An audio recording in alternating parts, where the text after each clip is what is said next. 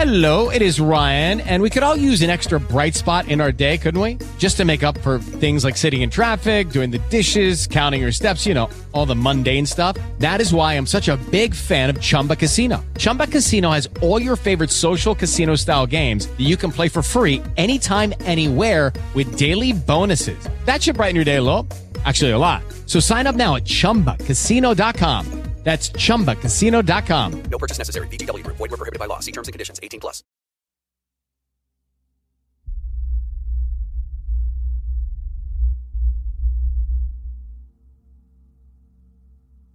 I'm not the greatest storyteller, but I'll try my best to tell you what happened.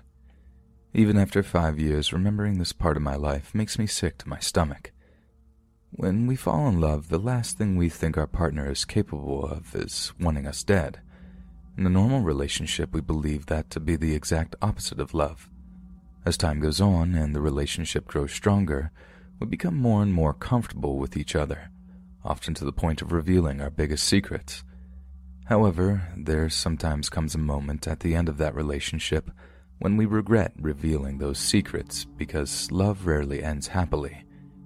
In that situation, a former partner may feel unveiling that secret is a way to take revenge over the one that spurned them. Although we all may fear that our former mate may use what they know against us, I've only known one person who was willing to kill another human to ensure that never happened. Soon after completing college, I ran into a girl I had once briefly worked with. For the sake of privacy, we'll call her Mandy. I've been a manager at the GameStop located in my hometown, a place you've never heard of, so I'll leave out the name. Since I was a manager, having a relationship with another employee was frowned upon. So, despite our obvious attraction for each other, we kept things professional. However, knowing that there was no such barrier to us now, we soon started seeing each other and it quickly became physical. Looking back, I think we were rushing things because we felt we had a lot to make up for. The amazing thing about relationships that are so passionate is they are exciting, but unfortunately burn out quickly, and all that passion can turn into hate. This was the case with us, and it was all from her side. She was unable to accept that I would move for my new job and not stay in our little hick town with her. Mm, we managed to go our separate ways and agreed not to see each other again. My life went ahead, and I moved to Dallas to take a new job. My memory of my time with Mandy was fading away. This was all changed when I received a phone call from a police detective from back home. He said that he needed me to come into the station and speak to him. He was quick to assure me that I was not being investigated, but it was an important situation involving my relationship with Mandy. I'll admit right now I was freaking out, but also puzzled considering it had been several months since we had even spoken to each other. When I arrived at the police station, I was led into an empty room and asked to sit and wait for the detective. This did little to help my feelings of dread. After waiting for what seemed like hours, the detective came into the room and sat across from me. What he said to me next would change my life forever. We received a tip from one of our confidential informants that your ex girlfriend was looking to hire a hitman. After a two month long investigation, we sent in one of our undercovers to meet with her to discover her true intentions. At the end of that meeting, we felt we had enough evidence to take Miss Lawrence into custody. After several hours of interrogation, she confirmed that you were indeed the target. My jaw dropped, and I asked the detective to repeat what he had just said. There was no way Mandy would do something like this. For a moment, I thought it was all a cruel joke. This kind of thing doesn't happen in real life, just in movies. But once I saw the file and heard the recording of her admitting to it, I had no other choice but to accept it. The detective and I spent the next three or so hours discussing my history with Mandy from beginning to end, and were still left with no motive. She refused to give a reason, and I was at a loss myself. Okay, the aftermath of our breakup was rather rocky, but nowhere near the point of having me terminated, so to speak. Hiring a hitman is an extreme answer to any problem, and I couldn't think of any that severe between us.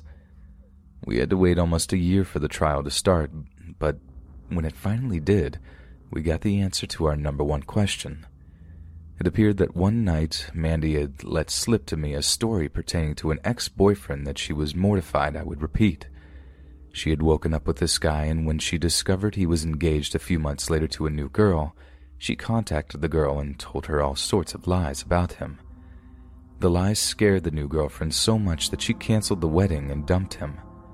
She had apparently agreed to not tell the guy the source of the stories or even exactly what was said. She just bailed. To make the story even more crazy, Mandy was now going out with the same guy again. From what she said in her testimony, she was afraid that I would tell the guy that she was the person that destroyed his impending marriage.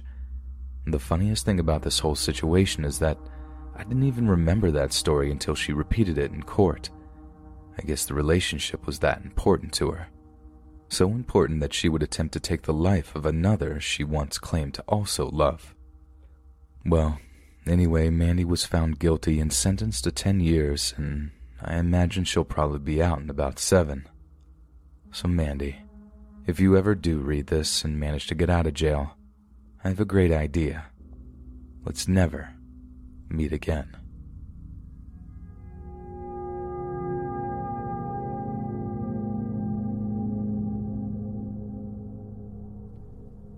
In my 20s and 30s, I lived in an apartment complex in an upscale section of a large Dallas suburb. I had moved there with my longtime girlfriend, but within two years we went our separate ways. Despite the split, I decided to stay in the apartment because it was a great neighborhood and I never liked moving if I didn't have to. I was able to make friends on occasion with the tenants nearby, but for most of my time living there, I spent alone. This wasn't really a problem as I worked long days during the week, so I was usually too tired in the evenings to want to socialize. The weekends were spent cleaning and completing the chores that had remained undone from days or weeks before. However, when I did find myself at loose ends on the occasional Saturday evening, I would invariably find amusement at one of the coffee shops or bars that were densely scattered throughout the neighborhood. My hangout of choice soon became a small English style pub conveniently located across the street from my block of apartments. The quiet, laid back tone of the bar was what I liked most about it, but soon I would also make friends with several of the employees. Generally, the same group of people worked every Saturday night, so we quickly got to know each other well. Lisa, a tall and curvy redhead, caught my eye almost immediately. She had been the first girl in God knows how long I had been truly interested in. Luckily, I discovered she felt the same way about me, and we started seeing each other on our corresponding days off. We did our best to take things slowly, considering we had both just ended our long term relationships. Hers had only ended just recently, and her ex had been very jealous and possessive. I liked her a lot, so I was willing to give her as much space as she needed. The following couple of weeks went by smoothly, especially when it came to Lisa and I. We continued to see each other on our nights off and would occasionally meet at the coffee shop next door to the bar and chat on our breaks. On Saturday nights, I would hang out at the pub. I would generally be met with friendly faces, but there was one bartender that used to give me dirty looks and ignore me if I asked him for help. One night, soon after I started dating her, I asked Lisa if she knew what the guy's deal was with me and she told me something I wasn't expecting. The rude bartender was her ex, the possessive one she had just broken up with. I naturally was a bit confused and asked her why she was still working on the same nights as him. I didn't expect her to just quit her job because she had broken up with a fellow employee, but surely she could have asked her boss to change her schedule so the two of them wouldn't have to work together. Bringing this up, I tried to show enough concern while not seeming too controlling since I knew that had been one of the problems in their relationship. After all, we were just casually dating. We had agreed that we were still free to see other people if we wanted. The last thing I wanted was to make her think I was just like him.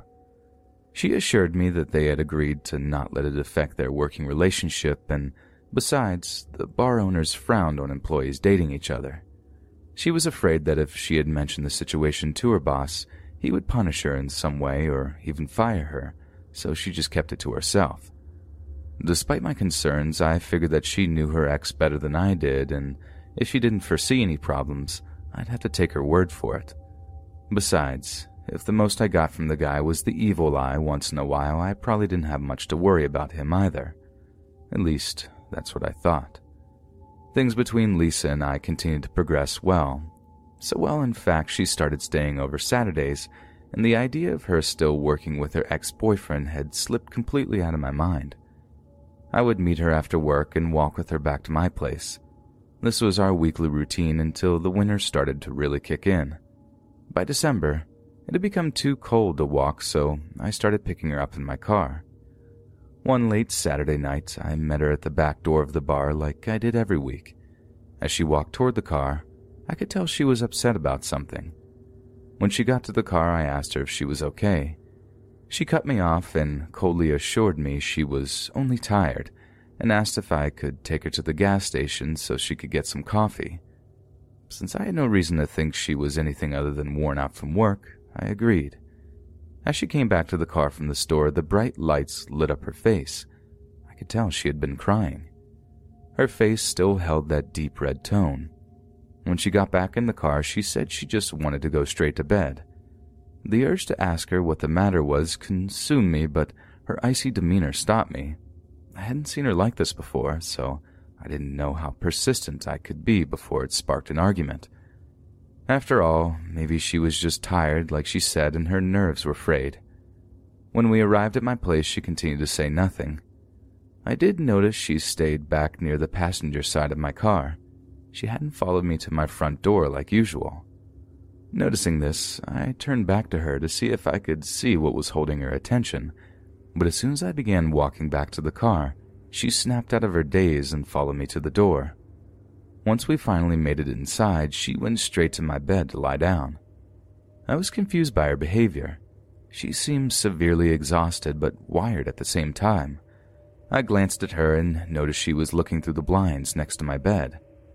Outside the window, the bright headlights from a car lit up her face and the bedroom she was in. Upon seeing the lights, she rolled off the bed and onto the floor and started screaming, No! Before one word could leave my mouth, Two loud bangs and the crashing of glass filled the bright little bedroom. My instincts must have taken over because I found myself lying flat on the floor with my hands on my head. The screeching of car tires quickly came and went, and just as quickly the room went dark and silent as it had been moments before. Looking up from my hands, I saw Lisa's motionless form curled into the fetal position at the foot of the bed. I felt fear creep over me not because of the bedlam that had just occurred. I was still unsure if it was real. I was afraid Lisa was dead. Just as I started to lunge to her place on the floor, she sprung out of her ball and began wailing.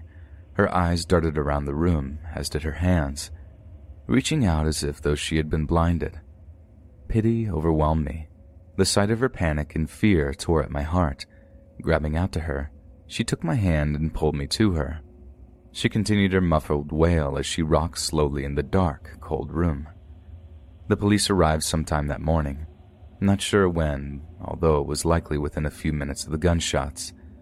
I did my best to tell the detectives what had occurred, but it was Lisa that had seen the attack firsthand. It took a week or more before she was able to fill in the gaps. Apparently, things had not been going as smoothly as she had led me to believe. The ex had been harassing her, leaving violent messages on her phone, threatening her and myself. She had done her best to keep him at arm's length, but everything had come to a head that night.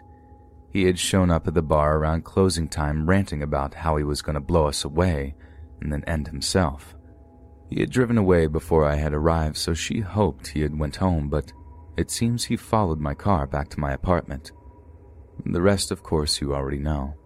The highway patrol managed to catch up to him a few days later.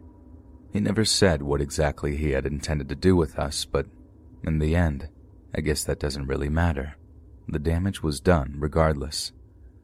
Of course, a relationship would have to be rock solid to make it through such a harrowing situation like that, and I guess ours wasn't.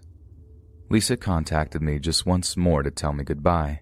She was moving west to stay with some friends and we agreed it was probably best that I didn't know where she was moving to, just in case. I moved back to my hometown that spring, and I hope to this day Lisa will find the peace she deserves.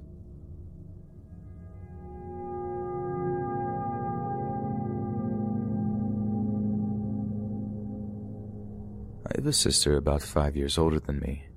She always had addiction issues, at least as long as I can remember. On top of that, her choice of men had been just as bad, if not worse.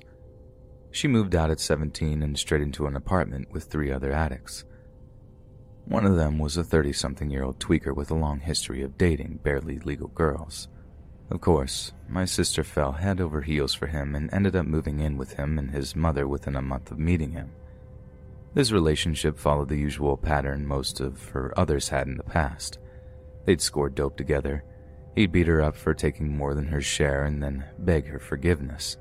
She would move back in with our family, but his begging and crying always drew her back to him. Over time, the apologies came less and less until she believed it was her fault for his actions and gave herself over to him completely. It didn't take long before the drugs take their toll and she was unable to hold down a job for more than a few days. Naturally, he couldn't be expected to work because of some phantom ailment or condition he suffered from.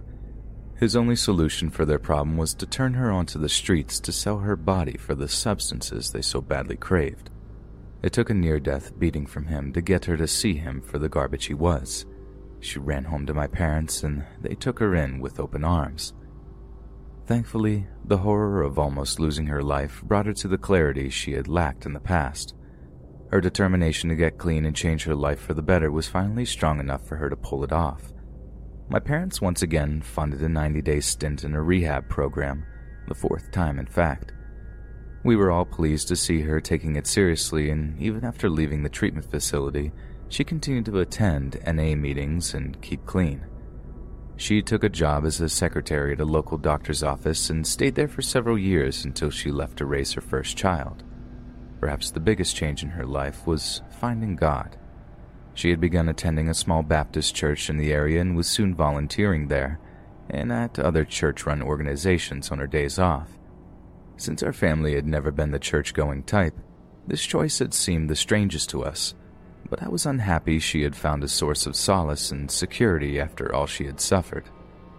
About six months after her release from rehab, my sister met a handsome young man when she was volunteering at the church food kitchen. He was also a volunteer there in addition to a leader of another local church's choir. Despite her attraction to him, she had learned from her past bad decisions to take things slow, even though she had found everything about him wonderful. This courtship lasted two years, and in that time, he did his best to show her how much he was unlike the other men that had been in her past. When the time came, and he asked for her to marry him, he made sure to get the father's approval. Of course, my father and the rest of the family approved of the kind and respectful young man. We couldn't be happier that she had finally found a loving partner. The wedding was beautiful and couldn't have went more smoothly. However, when they came back from the honeymoon a week later, what had occurred shocked us all. The first night after they had reached the hotel, they had an argument over her tipping the man who brought the food to their room. He said she had made him look unmanly because she had not let him be the one who tipped the man. She saw this as no big deal, and in an attempt to cool the situation, she apologized this only served to make him even more angry, and the fight escalated to the point of him slapping her. Almost as soon as it happened, he began apologizing profusely and blamed his outburst on jet lag. Thinking it the most wise choice at the time, she accepted his apology. But in her mind, she knew that when they got back home, the marriage was over. It broke her heart that it had ended this way, but she had made a pledge to herself all those years ago in that hospital bed that she would never let a man take advantage of her love again. Just as she promised, the divorce was filed the following week. As usual with men like him, he spent all his waking moments begging on the phone for forgiveness and asking her to come home to him, sometimes even breaking down in sobs. My sister did her best to ignore his groveling and turn her life on to a new and better path. For the most part, she managed to achieve this, at least until we took the choice away from her. One Monday morning, about two months after the divorce was finalized, my sister left for work like usual. However, around noon, the office called her home to find out that there was a reason she wasn't coming to work. We assured her boss that she had left for work at 7:30 like she did every day. An unanswered call to her cell phone freaked us out, and we alerted the police right away. The only conclusion we could come up with was that her ex-husband had abducted her or something much worse. We gave the cops all the information we could think of. All was left was to just sit and wait. The next two days moved at a snail's pace until we received a phone call from the police that my sister had been found and she was still alive. They had tracked them down to a ramshackle cabin. A passing motorist saw her ex husband's car and called in with the location. The state police managed to storm the cabin early in the morning, catching him off guard. We could see when we reached the hospital that he had beaten her pretty badly. My intuition tells me he did much more, but I would never dream of asking her to relive it. We were all just overjoyed to have her back. The trial didn't happen for another year, and when it did, my sister showed her strength by testifying against that monster. The jury found him guilty and he was sentenced to 20 years. Believe it or not, my sister managed to move ahead. She was even able to find a lasting and loving marriage. I've been blessed with two beautiful nieces and hope to be blessed with more. Her new husband is the finest man I've ever known and would give his life for my sister and his daughters. She has finally found that stable life she had been searching for for so long. There is, however, a cloud hanging over this idyllic family. They were just notified that her ex husband is being released on parole. After serving only 12 years of his sentence, he has conned the parole board into believing he was a new man. For the sake of my family and my sisters, I hope he really has.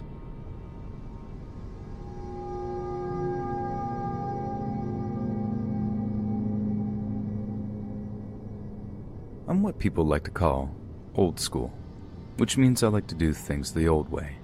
When I want coffee, I make it in a coffee maker in my kitchen. If I need a new piece of clothing, I go to a men's store and buy it. And when I want to read a new book, I go to a library and borrow it. If that's not an option, I visit my local bookstore and buy it. Of course, I know it would likely be cheaper to order from Amazon, but I prefer to spend my money locally with people from my community. On a recent visit to my favorite bookstore, I was unable to find the title I was interested in.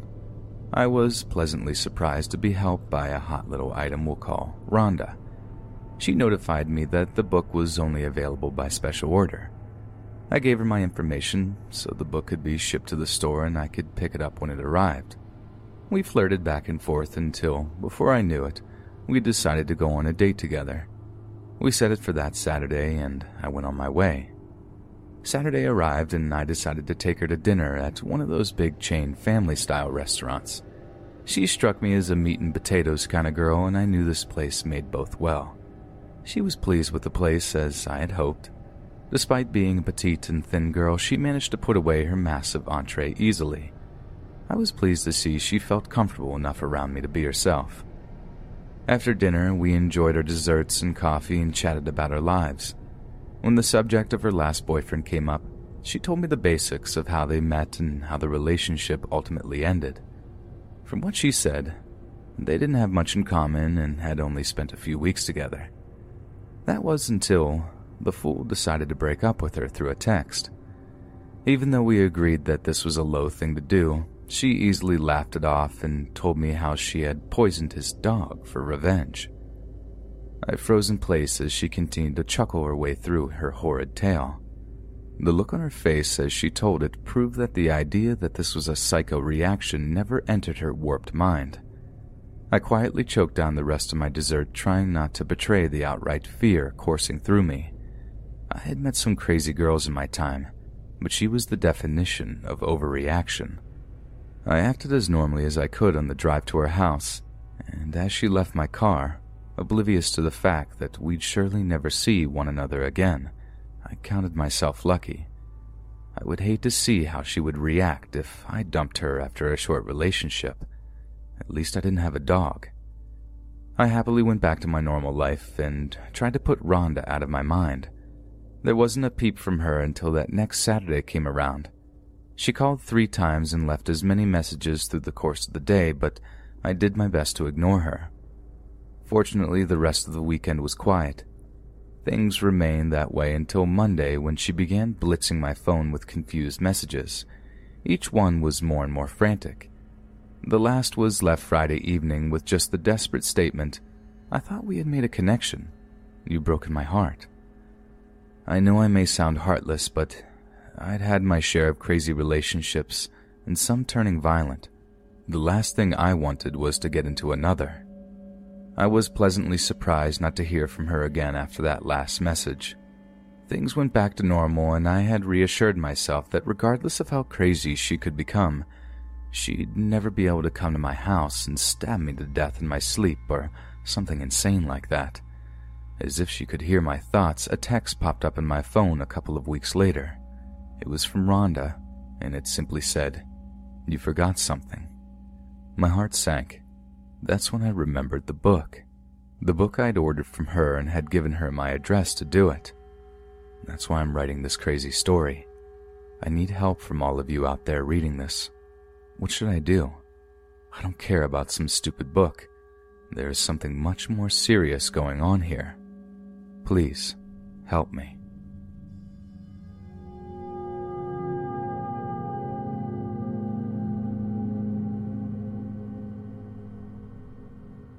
I'm purposely going to leave out names and certain details of this story. My main reason is to respect my aunt's privacy and that of the other families involved.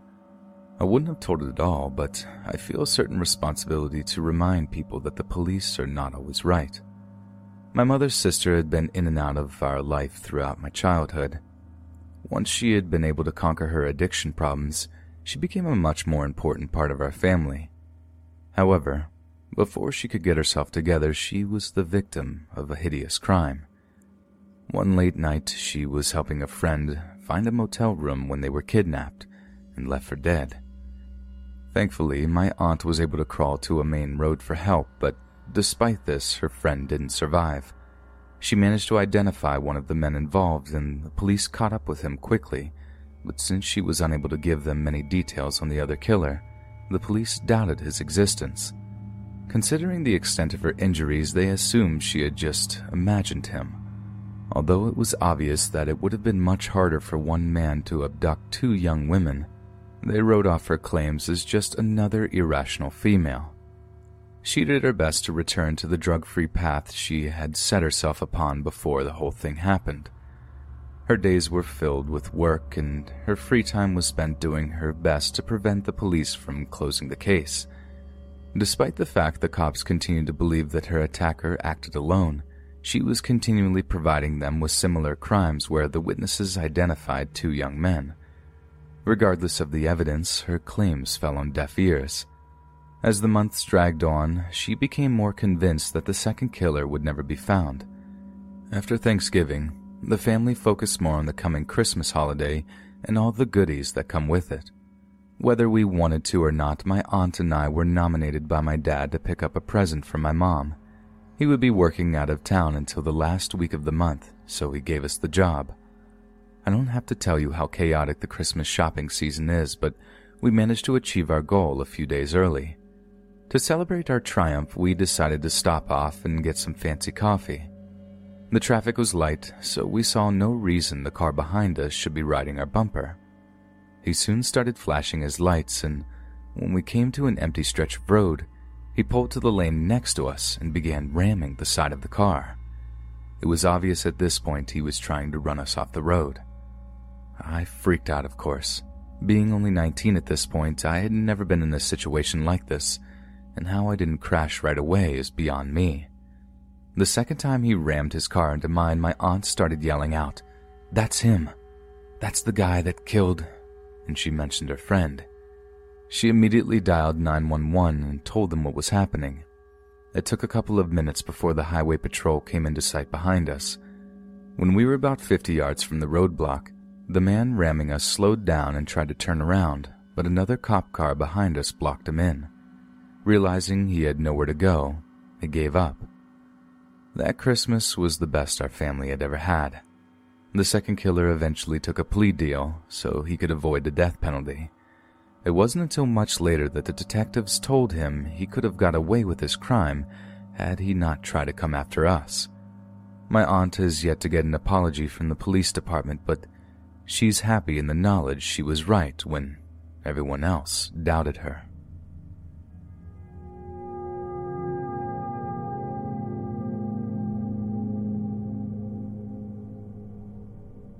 Despite my many misgivings, I'm writing this story down because my counselors agree that doing so could be a positive step in my therapy. Since I've been here for almost a year, I assume that some of those involved in getting me better think it's time for me to move on with my life. I'm not so sure, but here we go. I was shy and bookish in high school because of that, I guess I failed to attract the attention of boys. I didn't really mind. Most of the boys I knew in school were jocks or immature gamer types. Besides, the last thing I had on my mind was dating. My focus was on school, and I was determined to get into the best college I could. Then maybe I would be able to cut out a small bit of time to meet someone. At least, that was my plan. Other than reading, my greatest love is music. All the best moments in my life are connected to a song.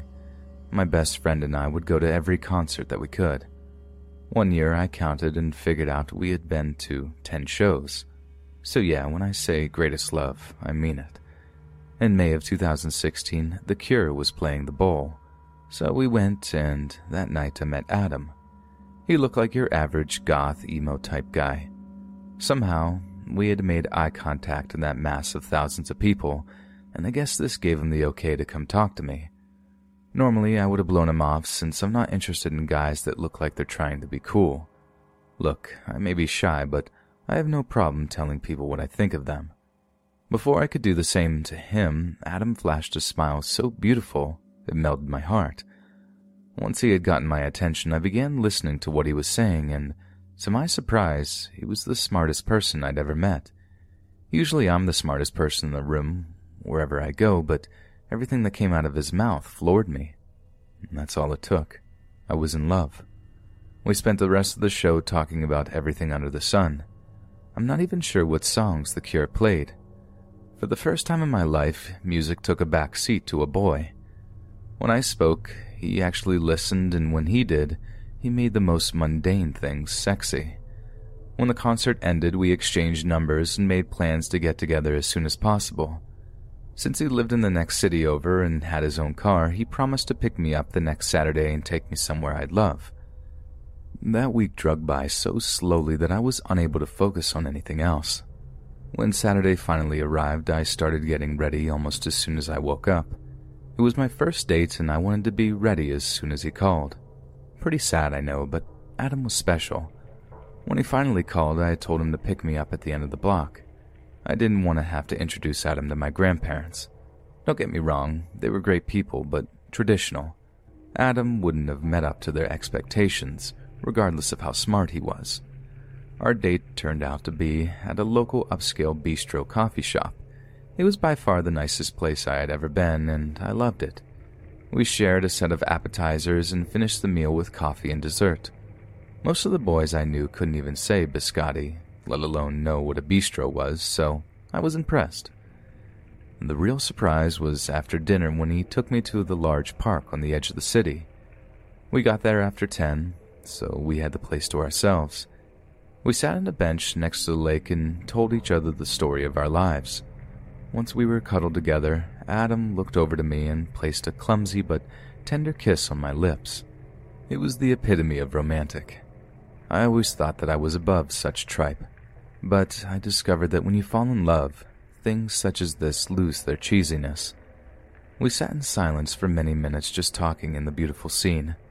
Then Adam began to speak in a quiet but concise voice. That was the first time I've ever kissed a girl. The tone in his voice was so cute, I wasn't able to stop myself from letting out a small laugh. I told him I wasn't laughing at him. I had just found the honesty of his confession so sweet. I couldn't help myself. About the time I got the last word from my mouth, I felt the sudden, stinging sensation of a slap across my mouth and chin. A warm, throbbing feeling continued to grow just below my nose, and the salty taste of blood filled my mouth. I don't think. No, I can't do this right now. It's still too painful. Everything that happened is my fault anyway. Here we are again, It looks as if I've lost the battle against my masters. I had hoped that if I managed to put off finishing this story, the doctors would let it slide for at least the remainder of the year. Unfortunately, I was warned that if continued to put off what they called the inevitable, they would be forced to drug me and make me relive it in my personal sessions. I'm not sure at this point which choice is worse, but I know by choosing to tell it here, I have some control on how the story is told. So, this is the option I've chosen.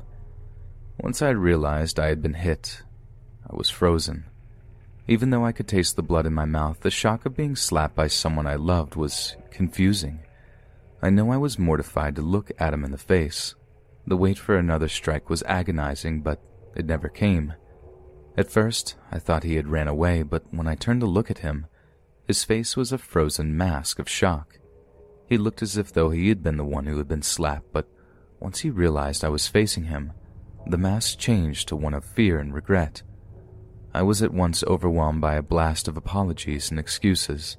Despite all that was going on around me, all I could do was tell him to take me home. The apologies continued, but once he surrendered to the fact that his words were hopeless, he could only say, Okay.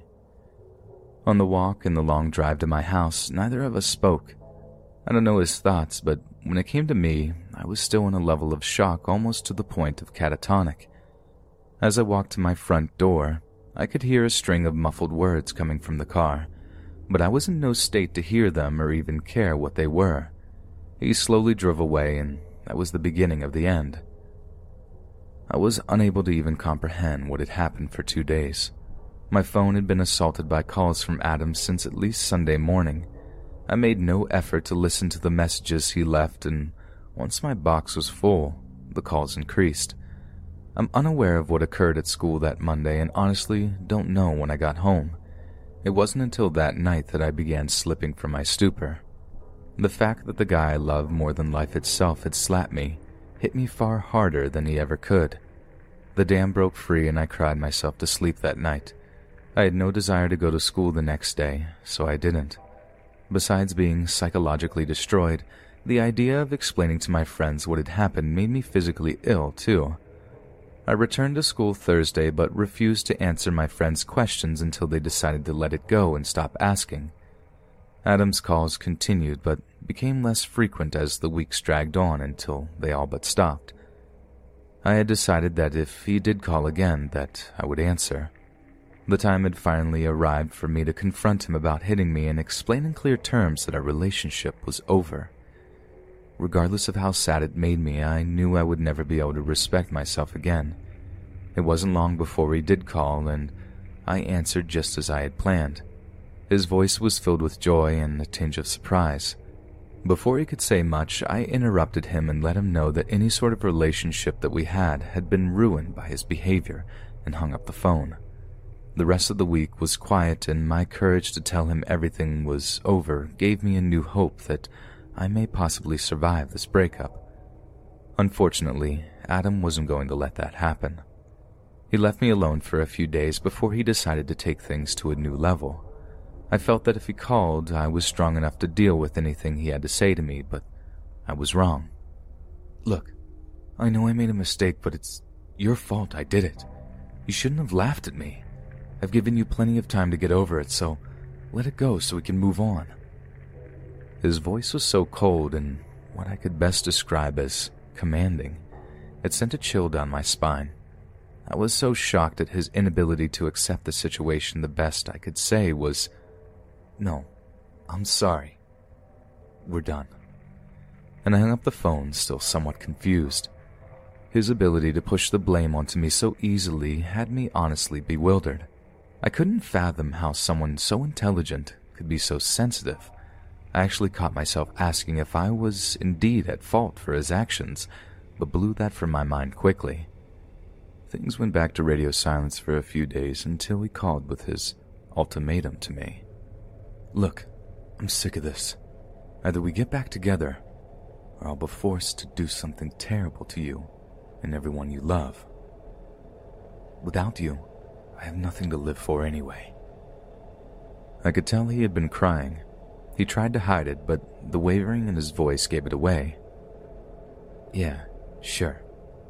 was all I could say before I broke out in laughter and hung up.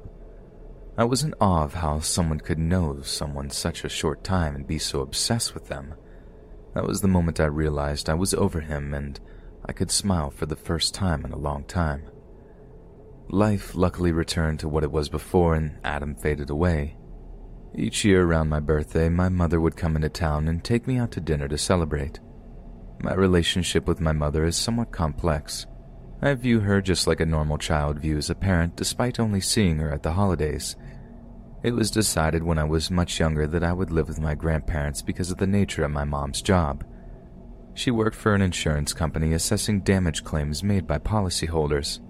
Therefore, she was only around home a few days a month. Put this together with a deadbeat dad I hadn't seen since I was two, and it only seemed natural I lived with my mom's parents. My mom showed up the night before my actual birthday and slept over. The next evening, we went to our favorite restaurant in LA.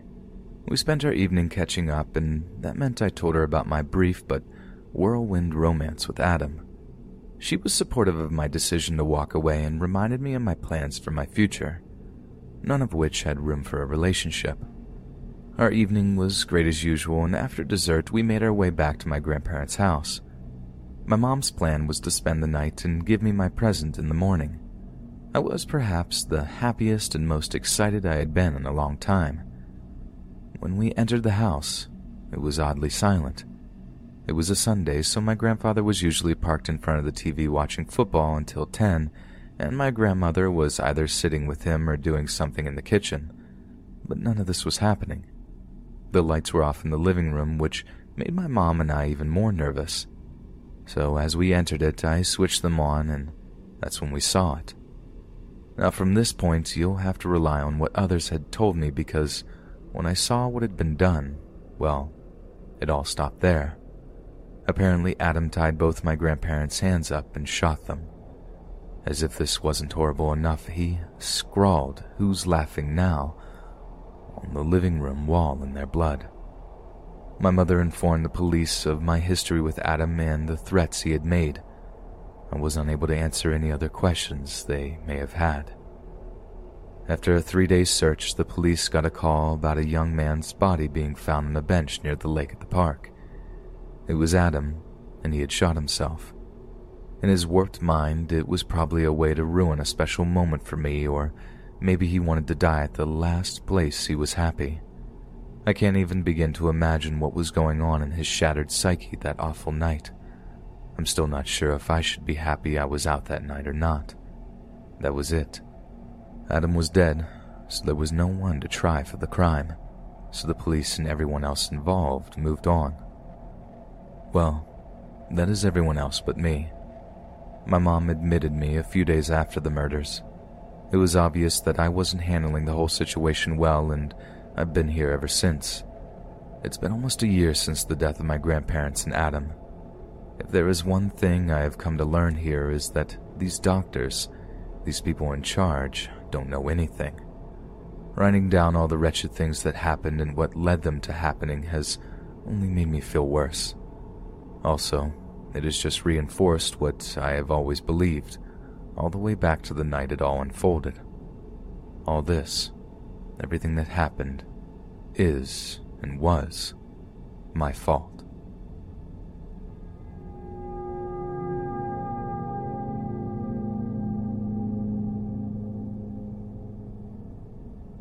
The following incident occurred in the late 90s when I was living in the States attending uni. I was about 19 at the time, and like most girls of my age, thought that nothing bad would ever happen to me. To be fair, I had managed to grow up without experiencing any real problems that I couldn't handle. Looking back, I guess I had been sheltered from the world, and this had made me somewhat spoiled. Carrying this mindset with me to university did me no good and caused me to put myself in a situation that could have ruined my life forever. Like most of the other girls in my dorm, I enjoyed having a good time. Studies had their place, and some focused on them more than others, but Almost all of us living there liked a party now and then. New Orleans is known all over the world for its party atmosphere, and its many bars and clubs play a large part in that atmosphere. It's a heaven on earth for young people looking for somewhere to have a good time and blow off steam. A group of us girls had the goal of going to every bar and club in town, or as many as would be possible in the four years we would be there. It was a lofty goal in any university town, but in New Orleans it was more of a quest. The weekend after the Christmas New Year's holiday had ended and the term was to begin, a small group of us made plans to go out and party before school began that Monday. When that Saturday came around, I was the only one of the girls that wasn't ill. Not being one to let other sicknesses get in my way of having a good time, I decided to go out anyway. We had planned to check out a small neighborhood bar just off of Bourbon Street, so that was where I started the night. It had the usual comfortable atmosphere you get from a neighborhood bar. I met a couple of the usual customers, mostly folks who lived or worked in the area, but the best part of the place had to be the cute bartender that poured me my first drink. I was invited to sit at a table with a couple of the other students I knew, and we began catching up on how our holidays had worked out. They left the table a couple of minutes after I sat down because the couple they were supposed to meet there showed up and waved them over to join them at their table. Realizing I had yet to even take a drink of my pint, I took a long slug, leaving only the last quarter. It didn't take long before I started feeling very dizzy. My tolerance had certainly decreased over the holidays, but I knew it would certainly take more than half a pint to put me under the table. There had to be something wrong, but in my state, I was unable to even form lucid thoughts. A pair of older men I didn't recognize joined me at the table. Instead of asking if I was okay, they claimed to be friends of my roommates. When I stated that I felt ill, they quickly volunteered to escort me back to my dorm. Before I could even react, the other two men whisked me out of the door of the bar and down the street. Through my glassy eyes, I attempted to focus on the sidewalk and where they were leading me. Despite being at the point of near unconsciousness, I had the clarity to realize we were going in the opposite direction of my dorm. That realization filled my body with fear and caused me to panic. I began yelling in a slurred tone. No, no, not this way. Men quickly attempted to quiet me down and assure me they knew the way. The fear that I may fall completely unconscious must have given me a shot of adrenaline. There was no way I was going to let these guys take me to God knows where and do what else or worse. The yells sounded more like screams this time. A group of college age men walked past us and I took my chance. Help me! Help me! It was the best I could muster but it did its job.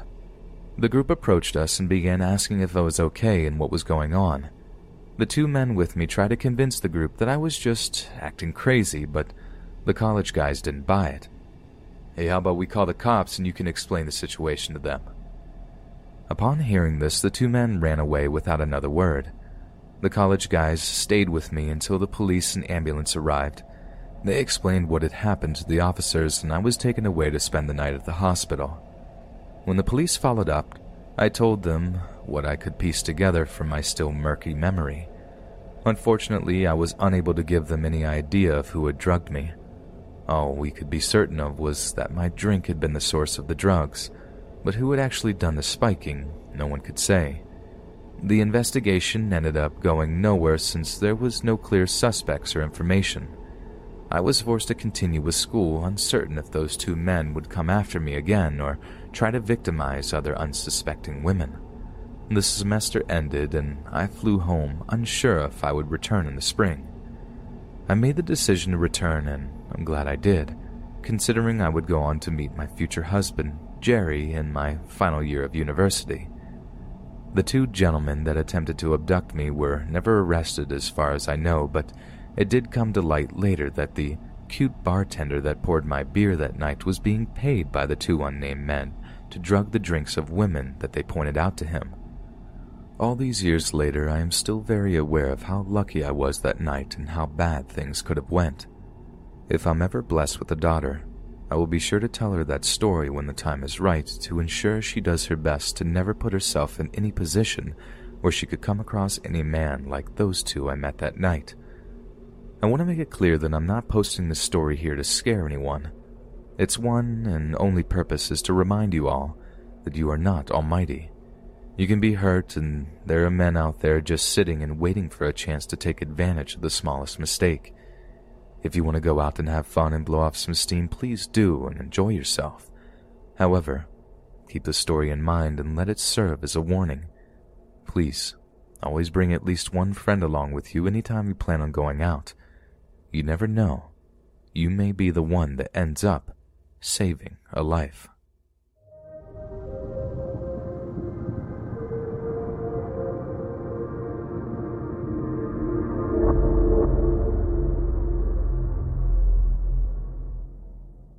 I was a jail nurse for about three years in a correctional facility that housed approximately 1,300 inmates.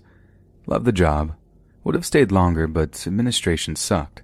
But that's another story. I work night shift and have had some creepy stuff happen that just could be rationally explained. I worked both booking and infirmary, but the majority of the incidents occurred in infirmary. Okay, so I was there maybe a month, not a new nurse, but new to corrections. Anyone who has spent any time in a jail will tell you that when those heavy doors slam shut, it is a very distinctive, definitive, loud sound. So to get into the infirmary, you have to have a key or be buzzed in by central control. So I'm sitting at my desk and I hear the metal door outside my office click, like someone from Central has unlocked it, and it opens about halfway and then just slams shut. Now, in my office, there is a huge glass window so the nursing staff can see any inmates that are about to enter. So when the door slammed, I thought it was just the officers messing around, and I jumped up and went to the window, and no one was there. I called Central, and the officer that answered sounded like I just woke him from a sound sleep. I said, ha ha, very funny. He had no idea what I was talking about and I knew this officer, and I was surprised that he would go along with any type of prank because, frankly, he was kind of a jerk with absolutely no sense of humor. So I just thought it was some mechanical glitch. I sat down, and everything just like changed. It felt colder, and I felt like I was being watched. I was just all around uncomfortable. I took my stethoscope from around my neck and put it on the desk and left my office to go into the medical department. I stayed in medical for a few, talking to the staff in there, and then went back to my office. When I walked in, I went to grab my stethoscope off the desk to check an inmate, and it wasn't there. I looked on the desk, on the side, underneath. It just wasn't there. I should mention that when I left my office, I did lock the door as per protocol, and I'm the only one on shift with the key. Now, I think I'm going crazy, so I start looking everywhere, and I cannot find it. Now, in my office, there is a large closet that holds all supplies. This is also locked, with the key being on the set of keys that I carry. Later in the shift, I needed to go into the closet and get something. I Really don't remember what, and sitting in the middle of the floor is my stethoscope. I picked it up, and the heavy metal door outside my office clicks again, opens halfway, and slams shut. I locked the closet, locked my office, and went out for a smoke. I was scared, but I had responsibilities and patients to look after, so I go back in. And I swear, the whole atmosphere felt lighter. It was warmer, and I just felt more comfortable. After my shift, the central officers rewound the tapes for me, and I saw the doors just open and slam shut, with not a single person near them or in the hallway. I wish I could say that was the last time that happened or that I got comfortable with it, I didn't, because each time it happened, it seemed that the door slammed harder, and that uncomfortable feeling lasted longer and longer, and it felt almost like being stalked. Things that went missing were found in different parts in the jail my pen case in the woman's wing, my med sheets in solitary central control room, my portable blood pressure cuff in the kitchen, and each and every time something of mine would show up in some other part of the jail, the officers and I would look at the tapes and see no one. Remember, I said I felt like I was being stalked? Well, that's because all these things happened to me, but no other nurse who worked nights. Not one other nurse who worked on my days off had any doors click or open or slam shut. Their stuff didn't disappear and then reappear somewhere else. It was just me.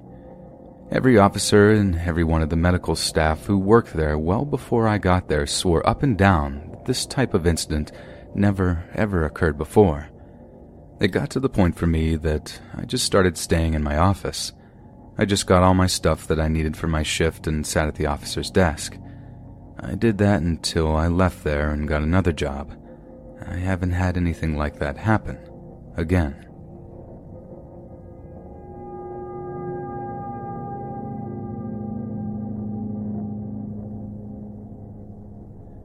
In sixth grade, I'm a senior now, I had a friend.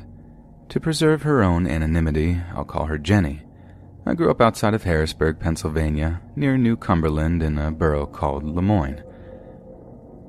The streets are very close together and everyone lives near one another, and Jenny was no exception. I would walk over to her house and watch television or anime with her, as kids do. I don't remember exactly how the topic of her ghost came up, but we were all very invested in the paranormal. Jenny, me, and our whole slew of friends. Now, if you've ever been to Lemoyne, you would know that most of the houses are old and were added on, refurbished, remodeled, expanded, and most of these old houses are now townhouses. I think this is why Jenny had two closets. One closet was always closed for the most part. It was deep and it was always dark. The closet Jenny actually used to hold her clothes was on the opposite end of the room. This is why she never used the first closet. Jenny's room was always very cold, unnaturally so. The room would open and close often, and it just generally didn't feel right. Jenny had shelves across the length of her room, and on those shelves were the creepiest porcelain dolls, still in their boxes, heirlooms from one of her relatives, I think. I never asked for specifics. The dolls would move in their boxes. They would turn one way or the other, always when we weren't looking, repositioned enough for us to note a definitive change in their pose. It was spooky. Jenny called her ghost Mandy and said she was a little girl. Jenny also had a young sister, probably three or four at the time, and Mandy hated her. She would be scratched frequently. If her sister was in the room with us, we would be scratched too. We wouldn't notice them until later, as they didn't hurt, but I think they hurt her sister. They were on our arms for the most part, looked like someone clawed us, and looked like they were scabbed over in the way it cuts do after a couple of hours. Always three of them. I think Jenny's sister got them on her back, and they were a lot less superficial. It got so bad, Jenny's mom forbade Jenny's sister from going in her room. I had a phone back in 2012, one of those phones with a full keyboard that you turn on its side and slide up. I took a picture of Jenny's open closet once, and unfortunately, I no longer have the picture as the phone is probably in a landfill, but it clearly showed a girl's face, partially hidden by the clothes Jenny had hanging mostly fancy stuff in her dad's old suits. Eyes, nose, lips, hair, the whole nine yards, just her face peeking out, almost shyly. There wasn't any real malice in her gaze, not that I remember. She was just there. Well, Jenny's ghost became common knowledge among our friend group, so we decided to have a sort of junior seance, so to speak. I think there were seven other people that came over for this. It was a whole planned out event, but we knew better than to bring a Ouija board. Seven people plus Jenny and I, so nine total. We agreed to go into the closet in shifts. Six would go in at once, then four would exit and the others would enter, since there wasn't a whole lot of room. It was big, but not big enough to hold nine, eleven, to twelve year olds at once. And a couple of our friends fancied themselves psychics. It was all very juvenile, and we were excited. I was one of the three who wasn't inside the closet at the time. Convenient, I know. The other two and I were pressing our ears to the door and hear what they were saying when all of a sudden we hear screaming and beating down the door, bowling us over, scrambling out of there. Apparently, one of the girls who believed she could talk to the ghost placed her iPhone 3 or 4 or whatever she had on a little shelf in the closet and said, If you're here with us, move this phone, or something to that effect. According to another friend who was in the closet, she had to repeat it a couple of times. It was all very muffled, the door was really thick, and we couldn't really make out what they were saying, which is why we didn't hear what happened until they started screaming. Before the psychic friend could finish asking again, the phone apparently chucked itself across the closet and smashed into the wall, like someone had thrown it. That's when they came out. Needless to say, we were all well and spooked and decided to call it a night. We never spoke about Mandy again. My friend Jenny's ghost is something I still struggle to explain to this day.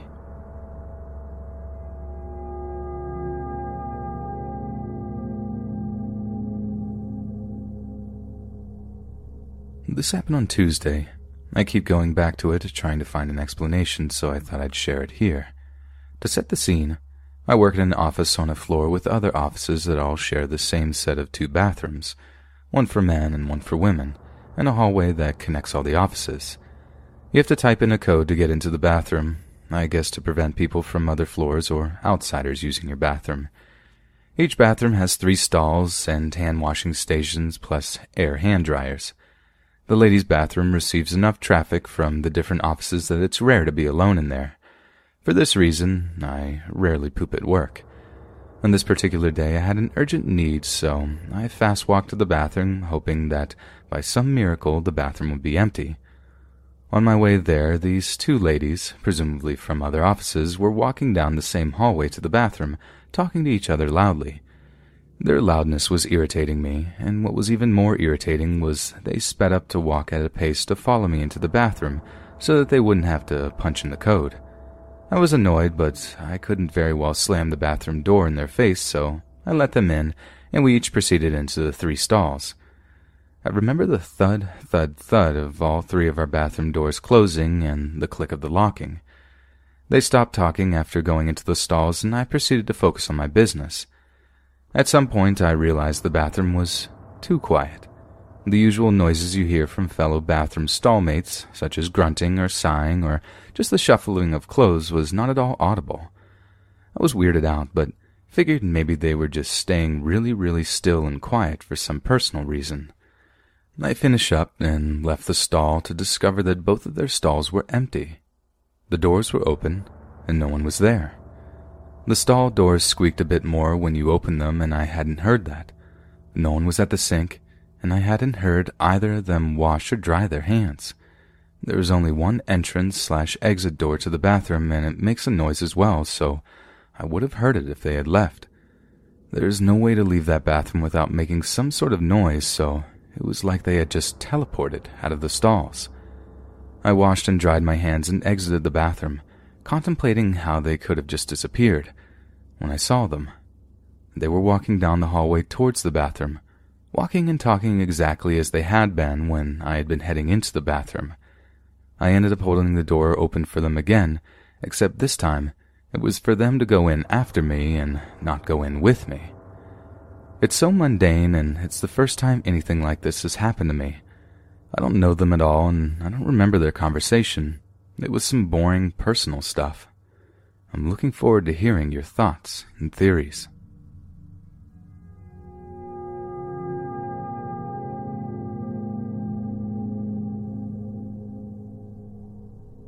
I work on a top floor of a building, sixth floor.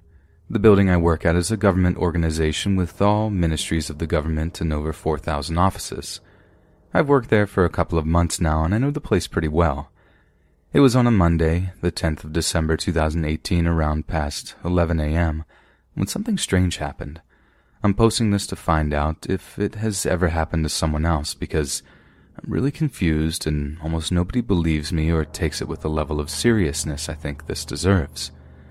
I'm in my office going through my daily work routines when I get a knock at the door. I habitually respond with a come in as I usually do. The client comes in and I process a few papers for him when I notice I didn't have the stamp needed to authenticate the documents in my office. I tell the client to give me a minute to go downstairs to get the stamp. I leave him waiting for me in the office. The elevators are at the end of the hallway to the left of my office, ten seconds away. I take the elevator downstairs and without wasting any time, I greet the lady in the office I was going to get the stamps from, just around the corner from the elevators, and I tell her the agenda of my being there.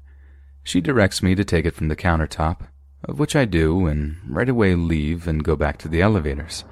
I get in and I press the button for the sixth floor as I always do. At this time, I say it's been about two minutes since I'd left my office. As it goes up, I'm alone in it. I look at the display counting floors going up as I reluctantly do all the time. Then, when the elevator reaches the fourth floor, power cuts off. Although it's become pitch black in the elevator, I eventually locate the control panel and I press the emergency button, and right away a voice comes on the PA system asking me which floor I'm on. I tell the guy the fourth floor, and about a minute he shows up. While he is manually opening the doors, power comes back up and I open the doors and he asked me which floor I was going to. I told him the sixth. He told me I could use the elevator to proceed to the sixth as electricity was back. I press six again and the elevator closes and it starts rising again. Looking at the LCD as usual, the elevator passes through five and reaches the sixth floor. The doors open normally and I proceed to go on to my office. As I was leaving the elevator, I feel it has suddenly become a bit colder than it was before, blazing heat in the summer this side. I could say it had almost become cold, but I didn't make a big deal out of it. When I reach my office door, same number on the door, I open the door and get in only to find that the guy who was waiting for me not there, but a lady I've never seen before sitting behind my desk on my computer punching away keys. Now, very confused, I just briefly pause and look at her. She looks at me with surprise and also asks if she can help me the same way you'd ask someone just walking into your office and just looking at you without saying nothing. I asked her if this was Office 6162, my office number, and she said it was. Now, extremely puzzled, I look around to scan the office and I notice it has exactly the same furniture as mine and the same setup as mine. Not knowing what to say or do, I tell her, I'm sorry, I'll be back soon, I forgot something. I step out into the hallway and I look at the door to find it really is my office and I am on the right floor. I just decided to go back to the elevator, not sure why, and I get in and press 6 again. At this time, I'd say it's been about five minutes or so since I left my office. The elevator closes for a brief second and opens up again without going anywhere. Only this time, the guy who works at reception I'd passed on my way down just outside the elevators was now sitting there, sitting down as he was the first time I went downstairs. I get out and take the same route to my office, now deciding I'd just confront the lady. When I open the door to my office, I find the guy who had been waiting for me to get the stamp sitting where I'd left him, alone with no one behind my desk. Before I even say anything, he says to me, I thought you were no longer coming back, or you decided to go for lunch. I say to him, Why would you think that when I just stepped away for like five minutes to get the stamp? Then he says, Man, you've been gone for more than 45 minutes. You left before 12. It's like, oh, geez, it's 1235.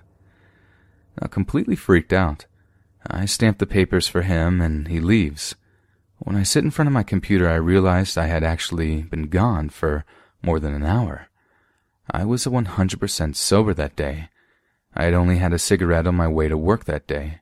Still sitting there, blank faced, I quickly note how hot it's become again, as it was that day. I start recollecting my thoughts and try to see what happened. The first thing I note is I'd never seen the guy who came to rescue me from the elevator before, even though I know most of the workers just by seeing them. I brushed it off because it's a slim chance I know all of them since this was a big place, but I'm sure I've seen everyone who works in my wing. It was a bit out of place. I know you're wondering why I didn't check the neighboring offices. Well, there's an explanation. That day I was the only one in my department around. Others were at a workshop and others were on a field day. The only person who was there was one of the bosses that I generally don't talk to. Another thing I remember once I was thinking about is I don't remember seeing anyone at the reception area when I got lost. I also remember that the woman was wearing a heavy cardigan, one that you wouldn't wear in the blazing summer at this time. Other than that, everything was in place. If there's anyone who can try to explain to me what happened, or if it once happened to someone, please let me know. And don't tell me I was high or something like everyone else. I'm from Zimbabwe, in case you are wondering.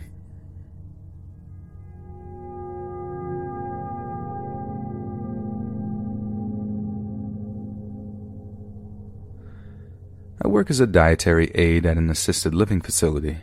When most people hear that phrase, they think of a nursing home, cold, clinical, and filled with delusional screaming, but the reality is actually a lot different. The facility in which I work feels more like a lavish hotel, almost like a big, cozy house.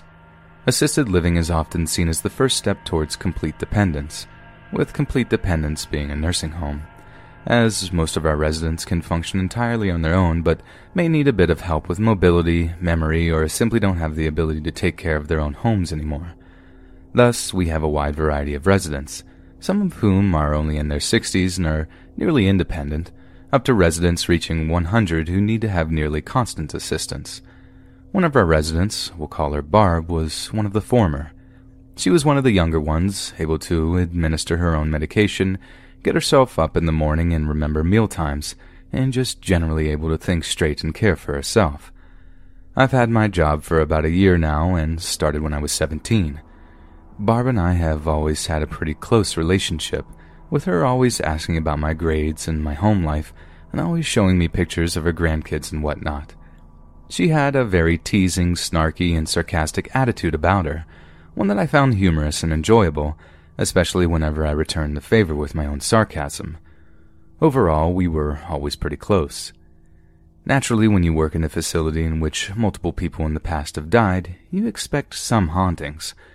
I'm certainly not a psychic or anything, but I am often able to tell when a place is haunted just by a strange feeling that I get. The first time I recall this happening was after the death of my friend's mother. Her house had a completely different feel, and I was unable to sleep there anymore. She thought I was stupid until she woke up one morning to see her mother standing in the doorway. As I said, I'm not a psychic, but I am a bit sensitive to the paranormal. The first time I entered the facility, even in all of its warmth and energy, I got that sort of off feeling. Co-workers warn me that it's not rare to hear voices in the kitchen and to see pots and pans go flying, which would eventually become almost a weekly event for me to witness. Some people were scared to be alone in the kitchen, but I honestly never felt that. Even knowing that the place was haunted, I simply didn't feel as though I was in any danger. If anything, I felt less alone, as though I were in the presence of residents I hadn't had the chance to meet. A few days ago, I was doing dishes in the kitchen before dinner. My fellow aides had not come in yet, and the cook was on break. I noticed that there was a lot more strange activity than usual. Whispering from the back mop room, hanging pans swaying in the non existent breeze, and movement just out of the corner of my eye. I ignored it, as this was still something that I was accustomed to. The only thing that I had found odd was that Barb had approached the kitchen door and was staring in at me, as though she wanted something. Usually around this time of day, she would let me know that the coffee on the coffee bar had gone cold and that it was time for me to replace it. She was very picky about the temperature of her drinks. I nodded, running back to start a new pot, and opened the door to let her know that it would be ready momentarily. But she was gone. I looked down the hall into the dining room and into the living room, but she was nowhere to be seen. I found this odd since this was usually the time she would settle into the dining room, but I didn't pay it much thought. I went back to doing dishes and eventually felt a hand on my shoulder. Thinking it was the cook, who was one of my good friends who would often sneak up on me, I looked down and realized the hand was not his. It was dainty and wrinkled, olive colored like Barb's. I turned around, and no one was there. This was definitely weird. Barb knew that the kitchen was off limits to residents, and she wasn't one to play tricks, despite being funny and sarcastic. How could she disappear that fast? I assumed it was one of two things either my imagination or perhaps just a paranormal aspect I hadn't yet witnessed. After all, it wasn't that far fetched given that I had already been hearing and seeing things today. The day went on as usual. We served dinner, got the kitchen and dining room cleaned up, and prepared to leave. I did find it a bit strange that Barb wasn't there for dinner. However, usually she never skipped. Maybe one of her family members had taken her out to eat or something. As my fellow dietary aides and I were heading to the elevator, we passed by a group of residents in the sitting area who told us goodbye as they did every night. But one of the residents stopped us and asked if we heard the news. None of us had, apparently, and he went on to explain. Barb died that morning. Naturally, we were all shocked. What happened? She was young and seemingly healthy. News of deaths usually made it to dietary staff last due to patient confidentiality and whatnot, but to have gone the whole day not knowing. We were used to death, but it didn't make it all that much easier. As I was clocking out, however, it hit me. Hadn't I seen Barb earlier that day? In the afternoon? I was venting to my mom about the death and how it affected me personally. I also told her about what I had witnessed today since she's a believer in the paranormal as I am. I told her how much it hurt me, especially since the last thing I had told her was, see you tomorrow, the previous night, and she died before I could see her. What my mom replied with, though, made me feel immensely better. Maybe that's why she visited you. Maybe she wanted to see you one last time before she passed on. As much as I miss Barb, I'm truly grateful that I got to see her one last time, even after she had passed. It makes me feel good knowing that she may have been thinking of me and what I said to her the night before.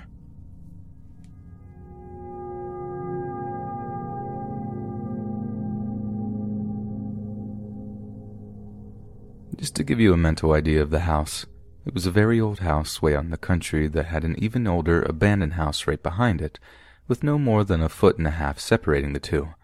We were pretty much surrounded by fields and underground caves.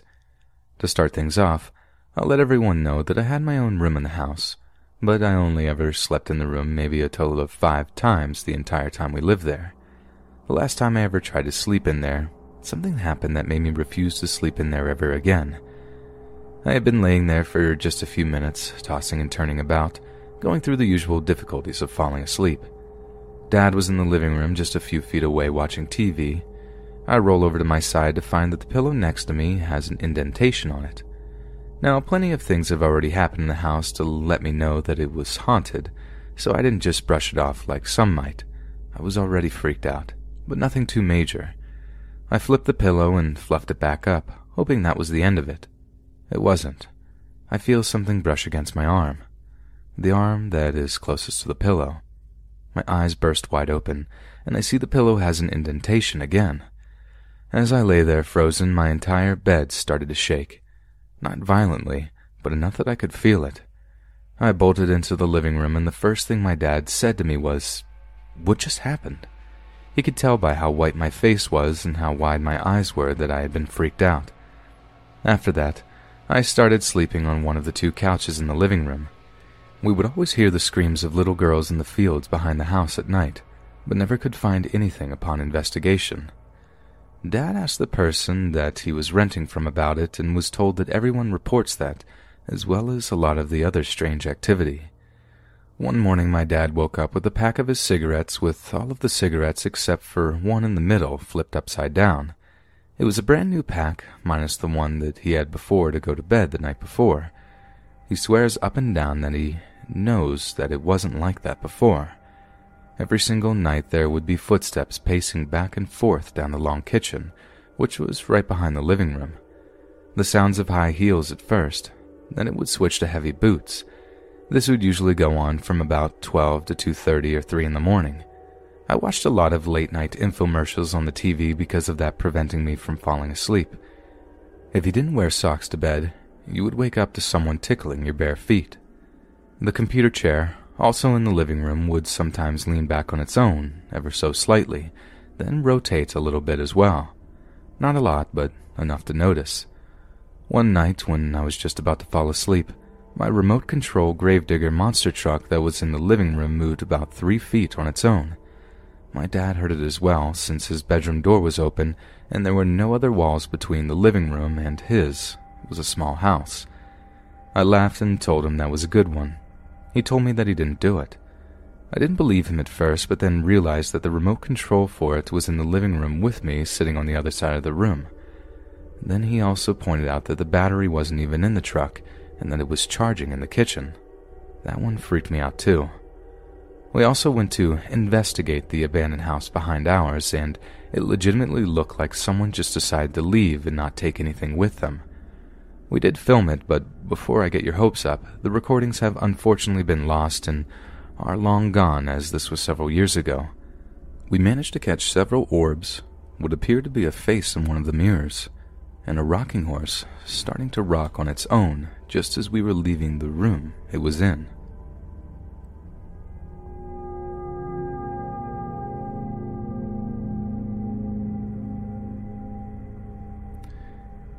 Was posting in another subreddit about a scary experience with a human I had while walking home late from a job after getting off the last bus to my part of town, and it reminded me of this experience, which still gives me chills, and I've never been able to make any sense of it. Before this, I have not had any paranormal experiences, and I have never had any after this.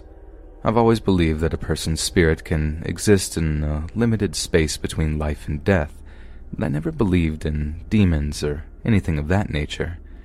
This happened maybe six or seven years ago when I was working swing shifts, meaning I'd get off at work at 12 a.m. and usually wouldn't be home until at least 1. I didn't drive yet, so I was taking the bus and had to walk about a mile home every night but I was used to it and had lived in the neighborhood for two decades, so rarely felt unsettled walking around late at night. My house sits directly on the southeast corner of an intersection at a four way stop. I was standing on the northwest corner, waiting for the light to change so I could finally get home, make some dinner, wind down, and watch Netflix till I went to sleep around 3 or 4 a.m. Since I was working swings regularly, I was very awake and used to keeping odd hours so I'm certain that my eyes weren't playing tricks on me. The lights I was standing at often takes a long time to change, and people sometimes come flying down the hill, so I waited patiently. My iPod was dead, and so I was just looking around, waiting to cross. I glanced down the street to the east up the intersection, up a winding road that went into the main part of town. There was a big bank of blackberry bushes growing between my house and my neighbor's house, and I noticed them moving slightly. We have a lot of raccoons in the area, so I didn't think much of it. Right before this light changed, something shot out of the bushes. It was shaped like a human, but it was on all fours, rear end in the air, head close to the ground, but there is absolutely no way that any human could move so quickly on all fours. It was too big to be a dog. There's no wildlife in the area, and if this thing was standing on two legs, it would have been at least six foot five, maybe seven feet tall. It didn't run like an animal, and it used its arms and legs independently of one another. It darted under a street light and it was all black. Not dressed in black clothing or covered in black fur, but it seemed to be the kind of black that indicates an absence of all color and eliminates depth, more like a shadow. Just as quick as it showed up, it was gone. It had scurried down an embankment near some other houses. I finally realized that the light was green and I needed to get home, so I ran back to my house. I don't like walking in that area anymore, and even driving through it at night still gives me the chills. To this day, I have no idea what I saw. I know that it was something that I was not supposed to see. I'm glad that it didn't notice me, noticing it.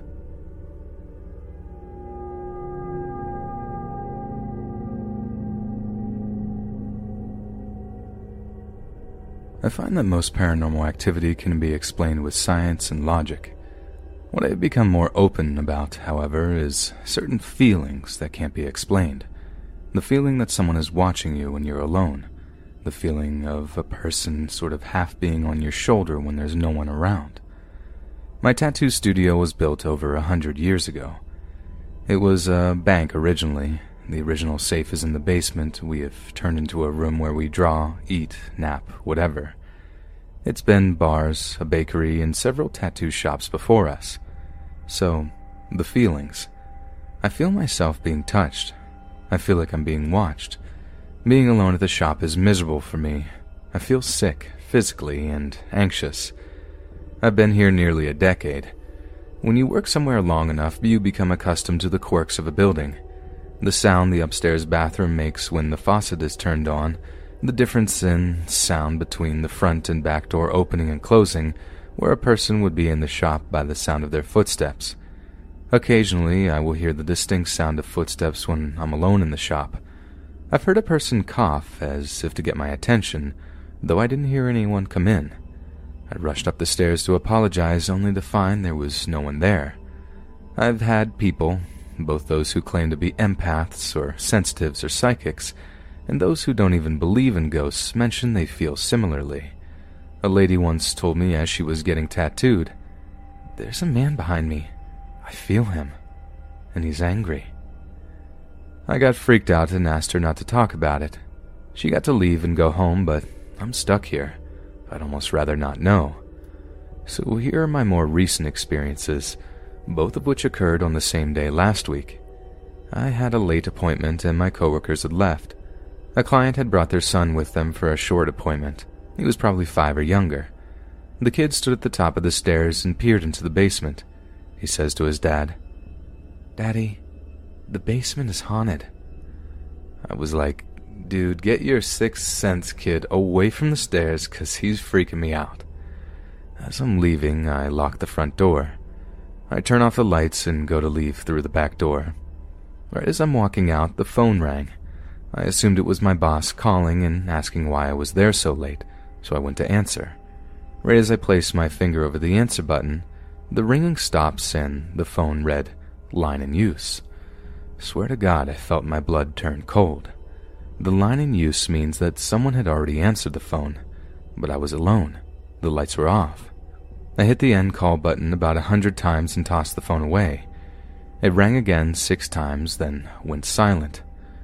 I said forget this place and went to leave, and realized I left my keys in the basement. No thanks. I called my boss and told him what happened. He's not real hip on the ghost stuff, but it freaked him out too. I told him he needs to come get my keys from the basement for me or I was quitting, and in that moment I was completely serious. He drove from the next city over as I waited next to my car in the freezing rain so that I didn't have to be in the building. I don't know. I just felt it. I felt something was wrong. That was the first time I had ever had anything happen that was more than just a feeling or uneasiness or offhanded comment from a client. Someone once told me spirits can be attracted to places where blood has been spilt. I don't know if any of that is true. Maybe everything that's happened can be explained, but I'm not going to be here alone ever again.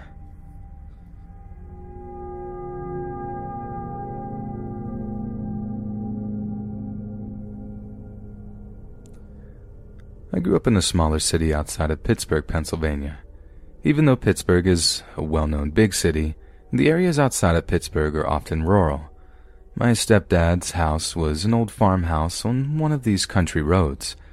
You should know that I am the youngest of my mom's four children, so by the time I was born, we didn't live with my stepdad anymore, and I grew up in the city area about 15 minutes away from my stepdad's house. Even though my mom and stepdad weren't together anymore, they were still very close, and we would always spend time at his house, especially during the summertime because he had a huge in-ground pool that I loved to swim in. I don't really know much about the history of the house other than it was built in 1910, and like I said, I am the youngest of my siblings, so my two brothers and my sister actually lived in my stepdad's house for years before I was born. My sister is the oldest at 42. My oldest brother is 37, and my younger brother is 32, while I'm the youngest at 24. I was a surprise baby when my mom was 40 years old. Only reason I explain all this is because my siblings lived there for years and have many of their own paranormal stories that they used to tell me about this house. Most of the stories were feelings that someone was watching you, or that they thought that they would see shadows in the dark. Nothing really that spooky or original that couldn't be explained as my siblings just trying to mess with me. My mom even had mentioned some similar stories where she felt like that there was something bad in this house, but nothing that I can remember in great detail. I think it's important to explain the layout of the house because the location inside is a key factor in whatever was haunting us in this house. At least it seems like it to me. There were two doors to get into the house, one on the front with a big porch that we didn't really use because it was directly off the road, and we had a long driveway that led up to the other door that was on the back of the house. So when you enter from the back door, you would walk into the kitchen first, then would lead you past the basement door on the left and into what we called the front room. The front room is where my experience took place. It was just a big space that I guess could have been used as a dining space or something like that, and on the other side of the front room was the actual living room with all the couches, TV, and fireplace. But on the left side of the front room, there was a small closet under this spiral staircase that would lead you to one of the bedrooms upstairs. If you kept walking straight from the front door, you'd get to the bathroom, and that was the end of that house from that direction. If you walked into the living room on the right, you would get to where the front door was. If you walked into the front door, you were looking directly at the regular stairs to get to the second floor, not the spiral stairs I explained before, and on the left at the bottom of the stairs is the master bedroom that my mom and stepdad slept in. There were three bedrooms upstairs, and each room had different color carpets, so we always just referred to each room by the color. At the top of the stairs, there were two of the bedrooms directly to your left and right. On the left is what we called the green room, and to the right was the blue room. From the blue room was the door to get to the last bedroom that we called the pink room. So, you had to either walk through the blue room to get to the pink room, or you could go up the spiral stairs from the front room to get there. The pink room was my sister's room when she was younger, and all of her paranormal stories involved the pink room. Not only did that room creep all of us out, but I think every single one of us had fallen down those spiral stairs at some point, if not more than once. They were kind of dangerous because the steps were pretty steep, but weren't long enough to fit your entire foot onto them, even as a little kid. I remember vividly when I fell down those stairs. I had been hanging out in the pink room watching Barney when I decided to go downstairs. I was only maybe three or four years old at the time, but I don't remember tripping on anything or missing one of the stairs. I just fell, very hard all the way down the stairs as soon as I started walking, almost as if someone pushed me. No one really thought anything of it, though, because we were kids and what kid hadn't fallen down the stairs at some point? Anyways, now that you have a little background and understanding of where in the house I'm talking about, I can finally explain my paranormal experience. I think I was maybe four or five at the time, and this happened probably around 1999 or 2000. I was getting over some kind of cold, and I was still coughing a little bit, but otherwise I wasn't very sick. But at night, the coughing would get worse and it would keep me up. At the time, I slept in the middle of my mom and stepdad in the master room. I kept waking up coughing and asked my mom to give me a drink of water on the nightstand since I was in the middle and couldn't reach it. After waking my mom up a bunch of times, she eventually got annoyed and told me to get up and get some water from the kitchen. Not wanting to get in trouble again, I got up and went to the kitchen. I think it was probably around two or three in the morning and no one else was awake in the house. I drank the water standing in front of the refrigerator and left the glass in the kitchen when I was done. As I started to walk through the front room to go back to the master bedroom, I heard something that stopped me in my tracks. The front room and the living room didn't have any walls dividing the rooms, but we had one of the couches there that kind of separated the room. The sound was coming from the little closet under the spiral stairs. There was some kind of stick propped up against the door to the closet, maybe a broom handle with the broom screwed off. I was stopped with my back against the couch, so I was facing the closet, but was closer to the living room, as far away as I could be from the closet. I heard a man's voice, and not a voice of anyone I knew or know to this day. It definitely wasn't my stepdad's voice. It sounds pretty cheesy now, but the voice asked, Who is in my house? Very loud and angry. There weren't any TVs on, and no one else seemed to have heard it but me. As scary as the voice was, it wasn't as scary when the closet door started shaking like it was going to open up and the stick fell down. At this point, I was scared out of my mind and booked it back into the master bedroom with my mom and stepdad, who were still fast asleep in bed. The next morning, I told everyone what happened, and the stick was still laying on the ground like I remember it from the night before. Naturally, everyone thought that I was just making it up and probably knocked the stick over by myself or just dreamed the whole thing but they still looked in the closet anyways to try and make me feel better.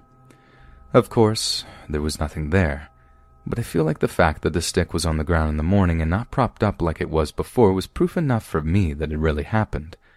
I never really had any other experiences like that after that night, but I always felt like someone was watching me in that house. That is, until my stepdad died in 2006. My stepdad was a Vietnam veteran and had definitely seen some stuff in his day. He was always a good person, but was someone you never wanted to mess with. He wasn't scared of anyone.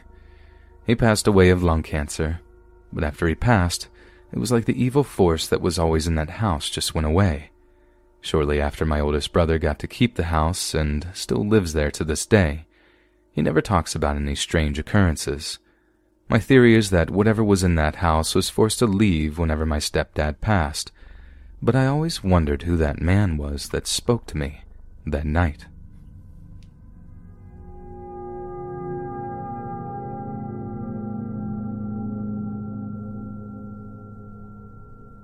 I moved into my flat about a year ago, and weird things have been happening that really are messing with my head. Small things at first that I just brushed off, but lately ramping up to bigger, more frequent things that I just can't explain. If anyone has any ideas, I'd really appreciate it, as currently I'm left with either my flat is haunted or I'm having a psychotic break. So, I live in a town that is a bit of a mecca for alternative people seeking spiritual experiences, and the town itself is very old and thought to be of great spiritual significance. The big hill I live on, however, was one of the last places to be inhabited, and before my building was built in the 80s, there was apparently nothing on the spot. I have been told that there had been a bit of difficulty keeping tenants here with a huge turnover in recent years, but mainly because of an unpleasant character who lived in one flat for a long time and caused a lot of bad feeling. Just to set the scene, as I'm pretty sure nobody died here, nothing truly horrific happened as far as I know, and there's no long history to the particular building, so why something or somebody would be attracted to haunt my place, I do not know. So small things at first. In the first six months or so, I kept finding the hot tap running in the bathroom sink, usually when either my ex or my mum were staying over. Usually I blame them, as different house, different taps than they're used to, and there was never anybody in the bathroom to see the taps being turned on, so easy solution. They just forgotten to turn them off fully. My mom is particularly creeped out by this, as she swore it wasn't her and often jokes that I'm a magnet for creepy things, as so much weird stuff happened in her house when I lived there as a kid, and still today the lounge door has an eerie habit of swinging slowly shut when I'm over. It was maybe two months ago that something really freaky happened that scared the bejesus out of me. My bedroom is at the front left of the building with the bedhead along the left-hand external wall, a big bedside cabinet to each side. So basically, as I lie in bed, on the left side, the bedside cabinet on my far right is on the external detached corner of the building. It was maybe 2 a.m., as I'm rubbish at sleeping, when I heard a scuffling that sounded like someone rummaging through paper from that corner. At first I ignored it. Probably badgers outside, I don't know, chewing on the building. Do badgers even do this? or my upstairs neighbor doing something that threw the noise in a weird way so it sounded like it was downstairs. But no, it happened again, and it was definitely in the room. I freaked out quite a lot and scrambled for my bedside lamp and turned it on just to have it immediately turn itself off again. At this point, I honestly thought this is how I die. I've seen too many horror movies, and although it might not be the most dramatic thing to happen, living alone and hearing something in the room with you at night in the dark is absolutely terrifying. I can't explain how the light turned itself off as it has a switch that's either on or off, can't be balanced between the two settings so it can't flick itself off if it's half on, if you know what I mean. After switching it back on, no sleep was had that night. All was quiet for a week or so. Next, I went away for a weekend. When I got back, I found my alarm clock on the floor about a foot away from the edge of my bed. I'm really house proud and probably would be a massive pain to live with, but as I live alone, can keep everything in its spot to my tidy little heart's content. There's no way I would leave something lying on the floor like that.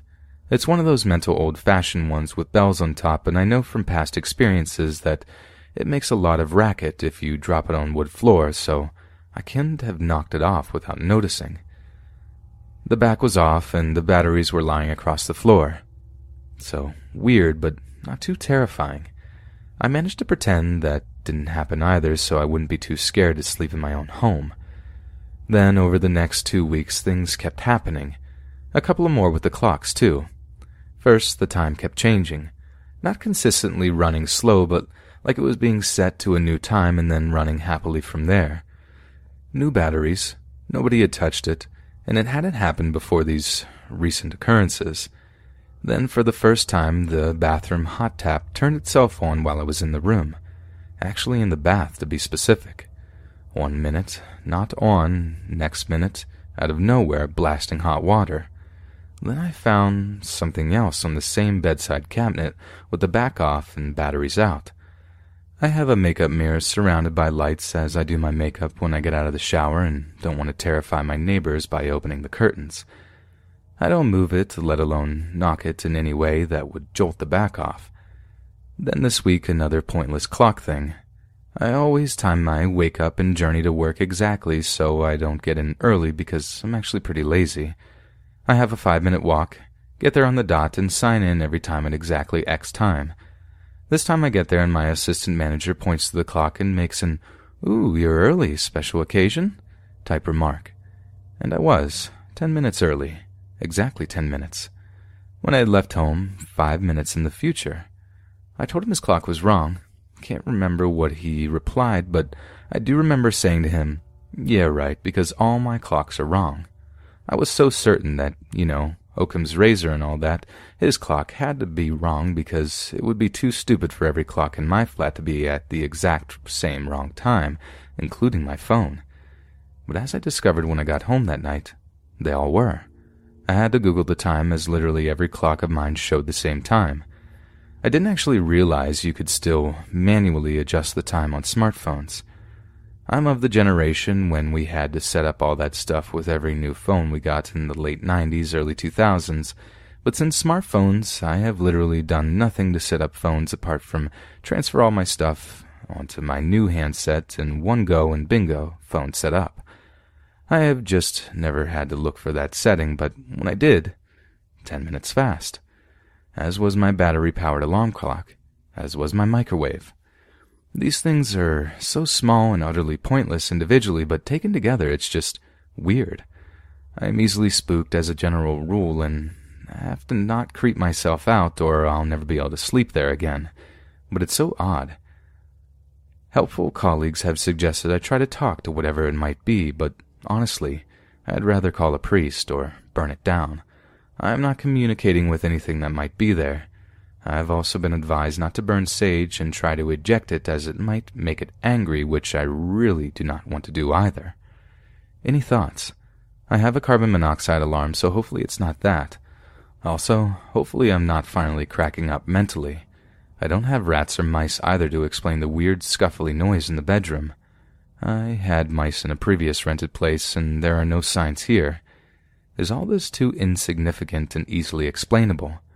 I just don't know what is happening.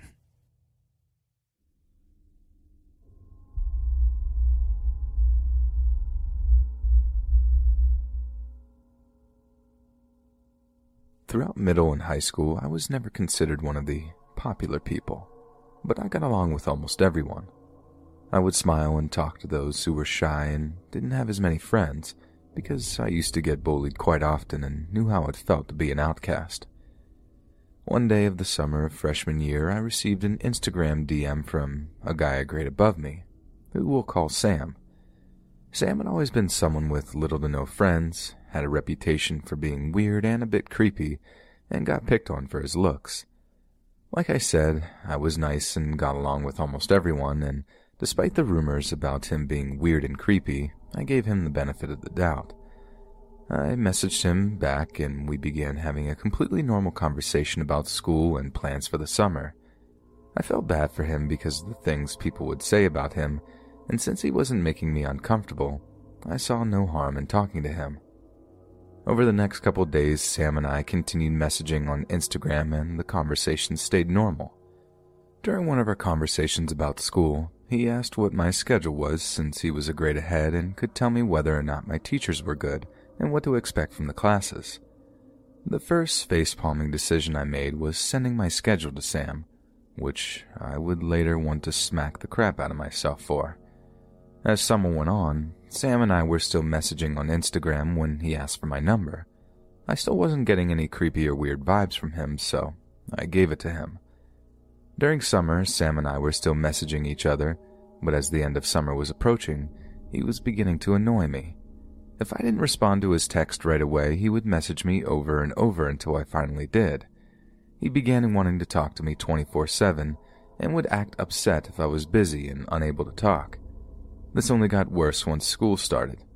Before messaging him, I would barely ever see him in the halls, but now it was like I was seeing him around everywhere. He then began to walk up to me at my locker in between classes, and without asking, started walking me to some of them. Sometimes he'd be waiting outside of my classroom doors when the period would end to walk me to my next class, and then other times he'd be waiting outside my classes to talk with me until the bell rang to start the period. It's important to mention that I was dating my current boyfriend at the time, and had never once asked Sam to do any of this. At the start of this, he would only walk me to a few of my classes or be waiting outside the door of some of them to talk with me. Over time, he began walking me to every single one, waiting for me outside every single door. See why I said I would want to slap the crap out of myself for giving him my schedule. I began feeling uncomfortable by this, but me being nice, I didn't want to hurt his feelings by telling him that. Second face-palming decision. I started leaving my classes early so I wouldn't have to see him or be walked to class by him. Since I started leaving classes early, he literally began to memorize the way I'd walk to my classes and would meet me at random spots in the halls. I then started to walk different ways to my classes to try to prevent seeing him. Sam ended up catching on to this, so he started leaving his classes early to wait outside my door just so he could walk me to mine. Around this time, I was even more uncomfortable and started responding to his messages less and less. I still didn't tell him to stop or that he was making me uncomfortable, and I really wish I would have just put my big girl pants on and gotten it over with. I barely ever responded to his messages as the year went on, which made me think that he would catch on to the fact that I didn't want to talk to him anymore or have him walk me to my classes. No. Eventually, I became so uncomfortable that I would have one of my friends walk me to and from every single one of my classes in the hopes that he would just leave me alone. Again, no. I figured that a normal person would see that I was with my friends and didn't want to talk to him, but Sam just never took any of the hints. I got to a point where he was constantly messaging me asking why I wasn't talking to him, and I began dreading going to school because I just wanted him to leave me alone. As a last resort, I stopped responding to Sam altogether, and then blocked and unblocked him on Instagram since I'm private and he would no longer be able to see my profile. I also would completely ignore him when he'd walk me to my classes and only pay attention and talk to my friends. I hoped the silent treatment would show him I no longer wanted anything to do with him, but again, it didn't work. He then would just trail behind me and not say a word, and just follow my friends and I to my classes, then turn around and walk away once I got there. He was creeping me out to no end, but I still didn't tell him to stop or to leave me alone. The middle of sophomore year, I had to have my boyfriend intervene, who messaged Sam and basically threatened him that if he didn't leave me alone, that he would regret it. My boyfriend is a big guy and protective over me, so this finally got Sam off my back. The rest of the year went smoothly, and I felt like I could finally breathe again. The last month of sophomore year, I got a message from a number I didn't have saved just saying hi. I asked them who it was, and all they said was a friend. You guessed it, it was Sam. He kept messaging me throughout the day, which just consisted of me responding sporadically and ignoring him. For the rest of this to make sense, I have to explain my schedule. I got another text from Sam when I was in study hall asking me what class I had next period and told me that he was going to walk me to it. I had Gov, which I didn't tell him, and told him that my friend was already walking me to class and that he didn't have to. He responded with saying, That's fine. We can all walk to class together. At this point, I was fed up with being nice and blatantly said I didn't want him to walk me to class. He completely disregarded what I said and responded with, See you in the hall. Now I feel like how I felt in the beginning of the year, and I'm dreading walking to class. I usually walked up the stairs right across from my study hall, down that hallway, and then would make a right and stand and talk to my friend before class started. When study hall ended, I walked to class and told my friend I couldn't talk and legit ran to my Gov class. About five minutes into Gov, I got a text from Sam saying, Why were you running? My anxiety is through the roof now because I realized two things. I never told him that I had Gov as my next class, which meant that he still had my schedule memorized or kept my schedule in his phone even after we stopped speaking. And two, I never once saw him at any point while walking to Gov, and he knew I ran to class, which means he was standing and just watching me. I ended up having three guys walk me out of class and out of school because I was so anxious of seeing him, and blocked him on every social media possible. Something I should have done a very long time ago, but never did because I was still just trying to be nice, which is facepalm decision number three. Sophomore year ended and Sam didn't contact me or bother me again, and I finally thought it was over. A month into summer, I get another text from Sam which made my blood run completely cold. All it said was, You have lovely skin. I can't wait to wear it. This was the final straw for me. I was done being nice. I messaged him back and told him he was a creepy weirdo and to never contact me again. I kept his number and saved the messages in case I ever needed to go to the police to get a restraining order, but for a while I was absolutely terrified. I have no idea if he actually meant what he said, or if he was just trying to get my attention so I'd respond to him, but he got my attention. I haven't spoken to him since responding to that creepy text, but junior year we had lunch together and he death stared me every single day. He worked at my local McDonald's, and whenever he was working, he would stare at me and my grandma down every time we went there. He's direct messaged me several times on Instagram, which I unblocked him on for more evidence in case I ever needed to go to the police. I took screenshots of the messages, and the one completely baffles me when he says he can't remember what he did to me in the past. He's messaged me on my birthday two years in a row now, and I feel like it's going to continue for the next few years. If anyone is ever in this situation and someone is making you feel this uncomfortable, do not feel bad for sticking up for yourself and telling them to leave you alone. Don't make the same mistakes I did and go through something like this because you don't want to be rude or mean.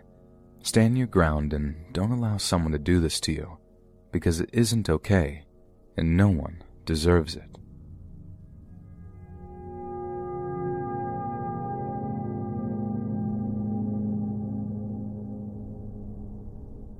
For some backstory, I'm an Australian female, and this event happened when I was 16 years old. I'm currently 19. I had this best friend, Sarah, who had a pretty crazy family, the abusive, toxic type. She had been kicked out of home at 15, and I had allowed her to stay at my house. Little did I know that she was kicked out for doing meth. I no longer speak to her as of three months ago, but that's a story for a different time. I had let her stay over one night because she had nowhere else to stay and all was well. I remember it being a weeknight because we had school the next day and were going to take the bus together the next morning. We were just laying around watching a movie, doing nothing really, when Sarah's face went completely white. She turns to me and says, My sister told my mom where you live. Her sister had dropped off some clothes for Sarah outside my house a few hours beforehand. I was confused as to why she was so worried due to not knowing her mom personally. I kind of brushed it off, not thinking anything of it, but Sarah was fidgety and anxious throughout the night, so much so she had notified the police. Then the doorbell rang. My mum, a sweet old lady who wouldn't hurt a fly, answered the door to, you guessed it, Sarah's mum. She smelled strongly of alcohol and stood next to her husband, who did nothing but sit back and watch the next few events go by. Sarah's mum, who we'll call Amanda, starts off by asking my mum if someone by the name of Emily, which is my name, lived here. My mom obviously said no, not knowing who this person is and feeling suspicious that a drunk older woman wants to speak to a 16 year old girl. My mom, being so nice, is confused when Amanda blows up out of nowhere. Bring Emily out here. I want to see her. Your daughter's harboring an addict. Give her back to me. She continues to scream profanities at my mom about me. Keep in mind, I have never met this woman in my life. During all of this, my sister, brother, and sister's fiance walk up to the door and start talking back to Amanda, which probably made it worse, but I know they were just trying to defend me.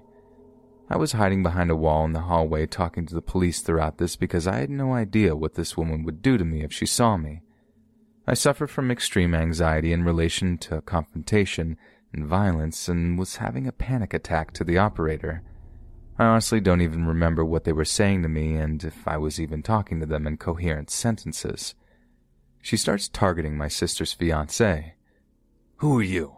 And what are you doing with my daughter? She goes back and forth with him, then targets my older siblings, shouting horrible things to them as well.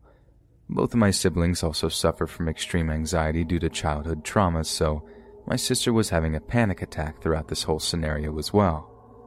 She then goes back to my mom, this time insulting her. Where's your husband?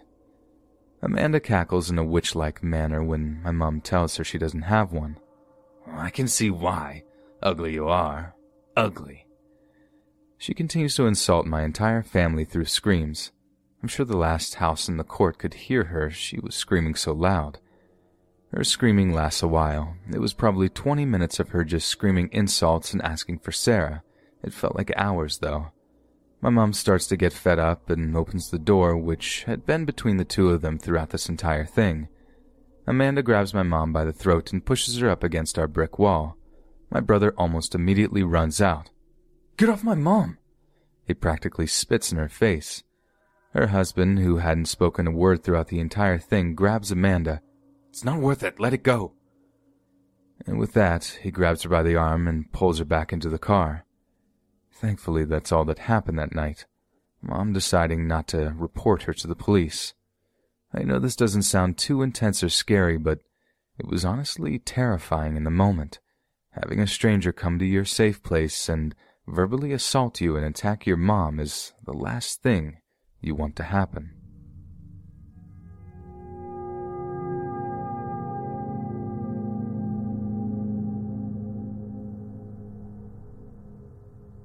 This was a small event that took place last summer in my home of Staten Island. I lived in a community with a bunch of parks and a pool in the center of it all.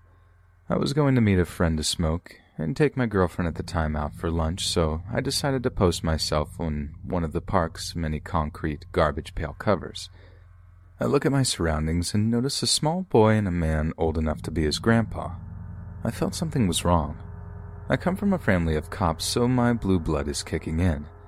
My eyes were fixed on the man. Six foot one, brown eyes, fair skin, salt and pepper hair that was thinning, and a red and blue tablecloth button up shirt. My gut said, watch him, so I did. The entrance to the playground was adjacent to me on the left side. The man and the child were making the right turn to come to the entrance as I lit my smoke. I noticed the distance between them. The kid didn't even acknowledge this man. This is where it hits me. The kid runs into the playground. The man keeps walking past the entrance. I broke sight to watch the kid run in. When I returned to the man, he was looking at me. My gut feeling gave the sense that he was a predator.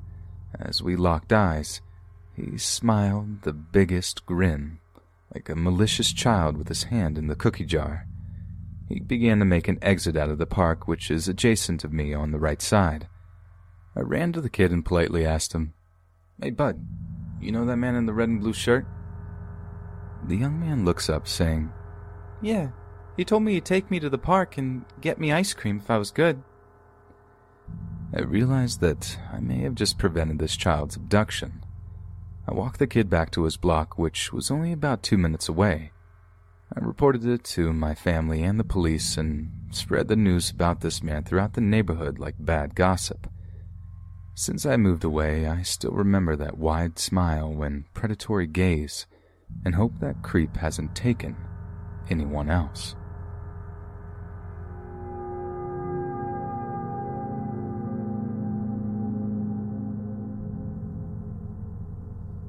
My name is Standa, and I'm an 18 year old student from the Czech Republic. On the 28th of December of this year, I woke up at 1 p.m. and I already knew this day is going to be incredibly boring. I texted my friends on our group chat if they wanted to go out to have some fun and drink and smoke. The conversation went like this What's up, dudes? What's up? What are you doing? Wanna go out? I got some really nice plants. You don't even have to ask where and when. Sure, hey, I'm in too. 3 p.m. at the park. They all agreed and we went to do our stuff. I showered, had a breakfast, and packed up my stuff vodka and about four grams grabbed my keys, light up a cigarette, and went out. Since the park was about three miles from my home, I was too lazy and just waited for the bus. Bus arrived, I finished my cigarette and hopped in. I noticed that two gypsies were looking at me like they wanted to rob me. I didn't pay much attention and just ignored them. At my stop, I jumped out and went where we were going to meet up with my friends. Maybe after 200 meters, I noticed that they were right behind me.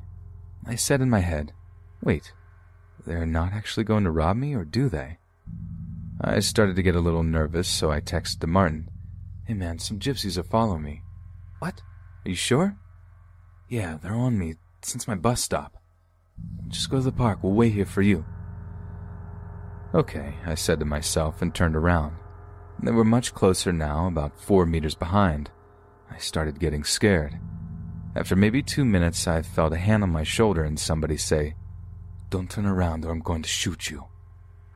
I was like, What? Shoot me? I immediately ran away. They began chasing me.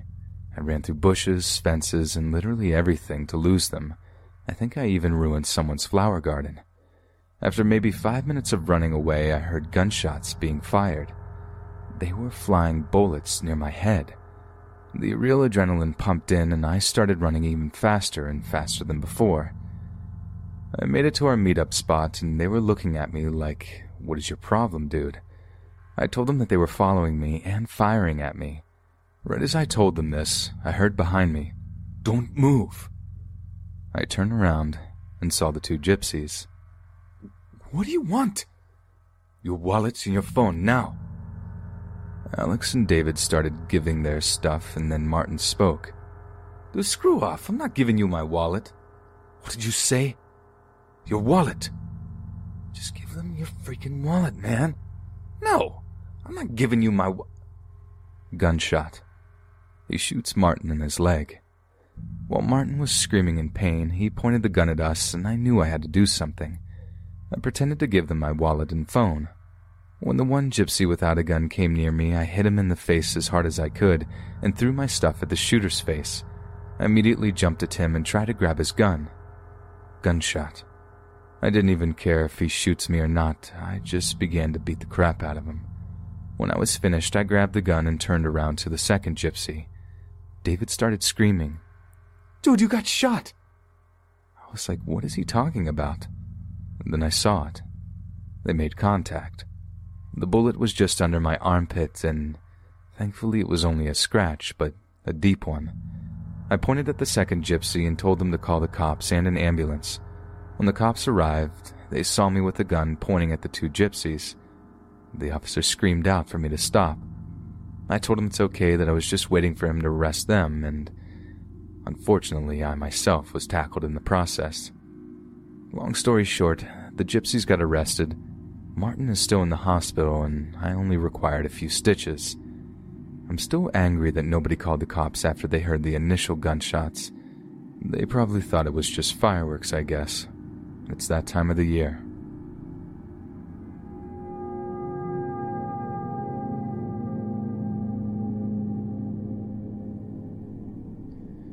This story includes me, Mike, and my girlfriend Kayla. We are 19 year old students from Europe. We've been together for two years, and this story happened the day when we had our second anniversary. My girlfriend always wanted something special to do instead of going to dinner. As I planned, I know, boring. She wanted to go camping somewhere. Her parents love camping and everything about it, so she got it from them, I guess. The day before our anniversary trip, we got everything we needed tent, blankets, not sleeping bags, pillows, food, and basic survival things. My stepdad loaned me his pickup truck that he loves so much and calls her Jenny. I have no idea why he named his car and I never asked so. I put my things in the car, including my 1911 which I got from my grandfather, and drove to my girlfriend's house. When I arrived, she did the same thing, gave hugs to her parents, and we were on our way. We drove like seven kilometers behind our town to the nearest forest. I parked my car somewhere safe and we went hiking for about one and a half kilometers into the forest. I found a great place with an old campfire, so we decided to put our tent there. We put our things in the ground and started collecting wood for fire. After maybe 20 minutes, we collected enough wood for the night. We had a great night, talking about stuff, relaxing near the fire and looking at the stars. After 11 p.m., we went to the tent. We were kissing and getting intimate, and after 1 a.m., we decided to call it a night. Here comes the scary part.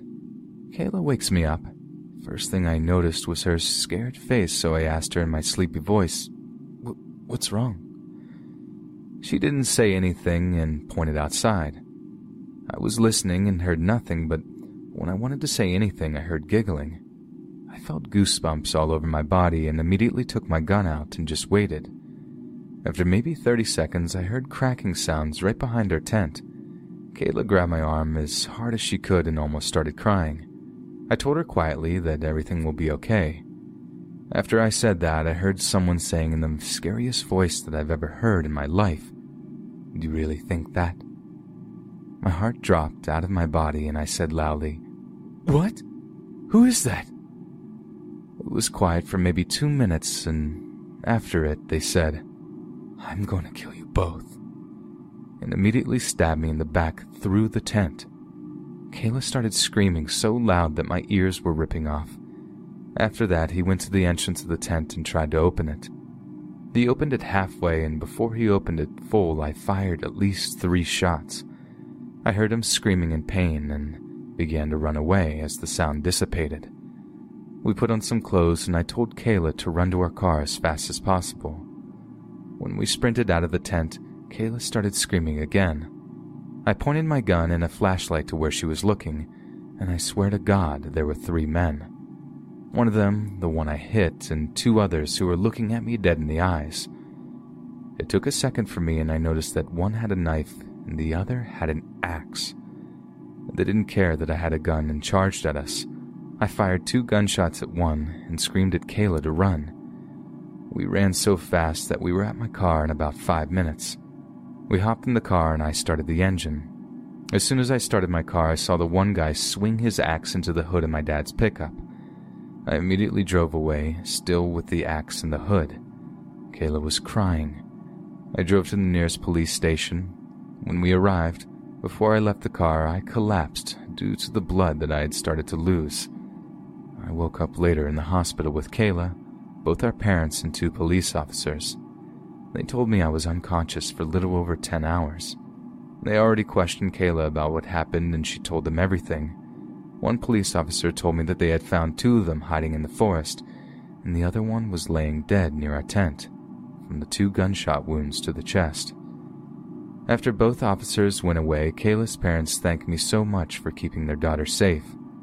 A few days later, I finally got home, with a new scar on the bottom right of my back, pretty close to my kidney. The doctor said I was lucky. I can't imagine what would have happened to Kayla if she didn't wake me up that night. So, yeah, that's my story. And I hope no further anniversaries involve camping.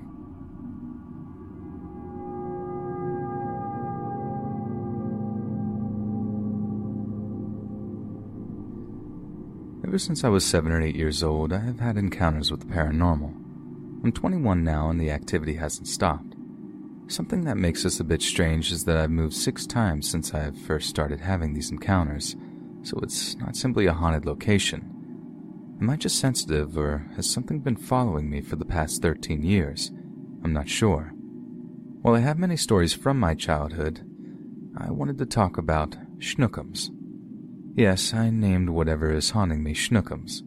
I figured this would help me be less afraid of it, but it hasn't quite worked out so well.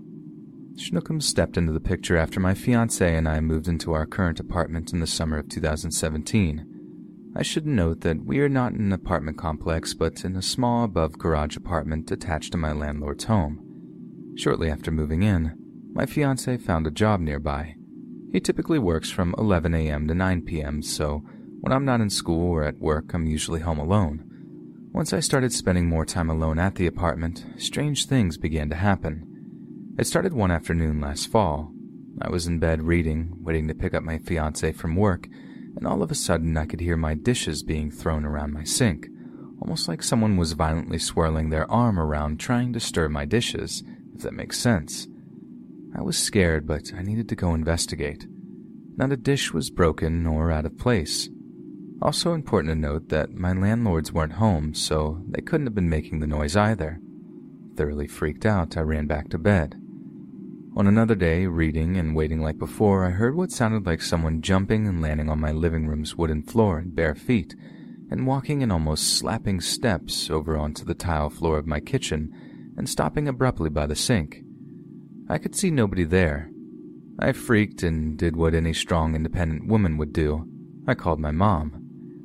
She told me to go buy crosses to hang up on my wall, so I did. And that did zilch. For the longest time, I was the only one who was experiencing anything inside the apartment. I constantly feel watched, and not that feeling of some random creep staring at you on the bus or something, but like someone with violent and dark intentions was eyeing me like prey. It makes me feel the kind of fear that makes my entire body run cold. Aside from that, I would occasionally have my hair pulled or hear breathing behind me, things like that, and always when I was home alone. I was frustrated because my fiance didn't really believe what was going on, although he did admit to me later on that he feels watched sometimes as well. What finally got him to believe was when his brother, D, stayed with us for a couple of days this past June.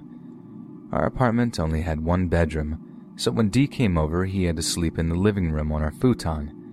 By the time I picked him up from the airport and got him settled in, it was really late, so he slept almost immediately. The next morning, I got up early and went out to the kitchen to grab a glass of water, and to my surprise, D was already awake. I said good morning and asked him if he slept okay. Then he told me that he felt like someone was watching him all night, and that when he turned the lights off and went to bed, it sounded like someone walked up right behind him and snapped their fingers in front of his face, but nobody was there in the room with him. When my fiance heard that, I think that's when he finally started to take this Schnookums thing a little more seriously. I'm gonna cut this story short since I've already typed so much, but there are two other things I'd like to include before I finish. One, I'm now starting to see white orbs in and around my bathroom semi regularly, and two, I guess it might be important to mention that I live across the street from a cemetery. I also lived beside a cemetery when I first started having experiences in that house 13 years ago.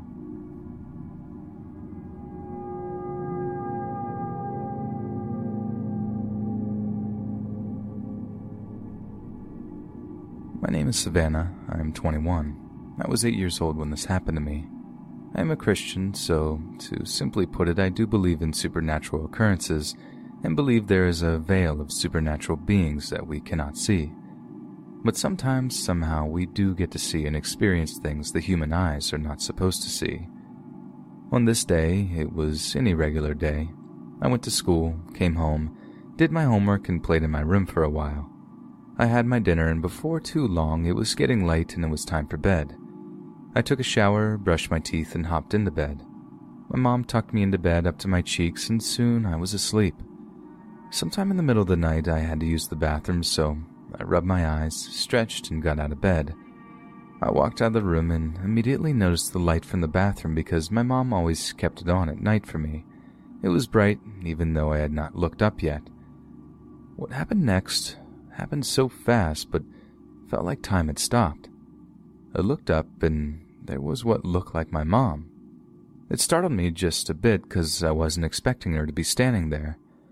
I called out to her, Mom? But she didn't reply.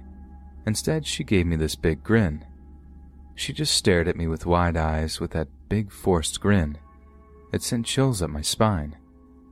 I felt scared and didn't understand because if it was my mom, then I shouldn't be feeling this overwhelming fear.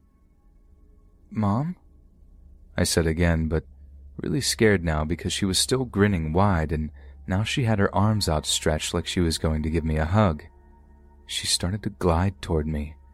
Didn't walk, but glided. And the second she started to glide toward me, I backed up and ran into the living room. I was confused. Why was my mom trying to scare me? I was freaking out and thought my mom had gone crazy. I was about to run out the front door if I had to, but when I looked back, she wasn't there. What was even freakier was there lying on the couch was my mom, about seven months pregnant with my baby brother at the time. Whatever I had just seen in the hallway was not my mom because my mom had been peacefully sleeping unaware of anything that had just happened. I jumped onto the couch with her and buried my head in the covers. She was surprised and was asking me what was wrong, but I was too scared to say anything. I tried to convince myself to go back into the room because she was pregnant after all and I didn't want to stress her. There was hardly any room for both of us, but I remember begging her not to make me go back into my room. I was extremely scared out of my mind. I started crying until I just fell asleep from exhaustion. The next morning on the ride to school, I got the courage to tell my mom the thing I saw, and to my surprise, she actually believed me. She was worried, but stayed calm and let me know that she was there for me and believed me, and I love my mom for that. What I think I saw was a demon or an evil spirit trying to take the form of my mother to get me to be afraid of her. I am very close to my mom. She is like my best friend, so I think it tried to take her form because it was someone I trusted so much. It was just so creepy how it looked just like her from her shoulder length hair, dark skin, her hospital uniform, and even the gap in her teeth, which I remember distinctively because of that sinister smile it gave me. But every time I remember that demonic smile, it sends chills up my spine. This was definitely one of the creepiest and scariest moments of my life, just remembering how my heart dropped the moment I realized something evil had taken the shape of my beloved mother. Well, it's a feeling I never want to feel again. I don't know what its intentions were, but thank God in heaven when I turned around, it was gone.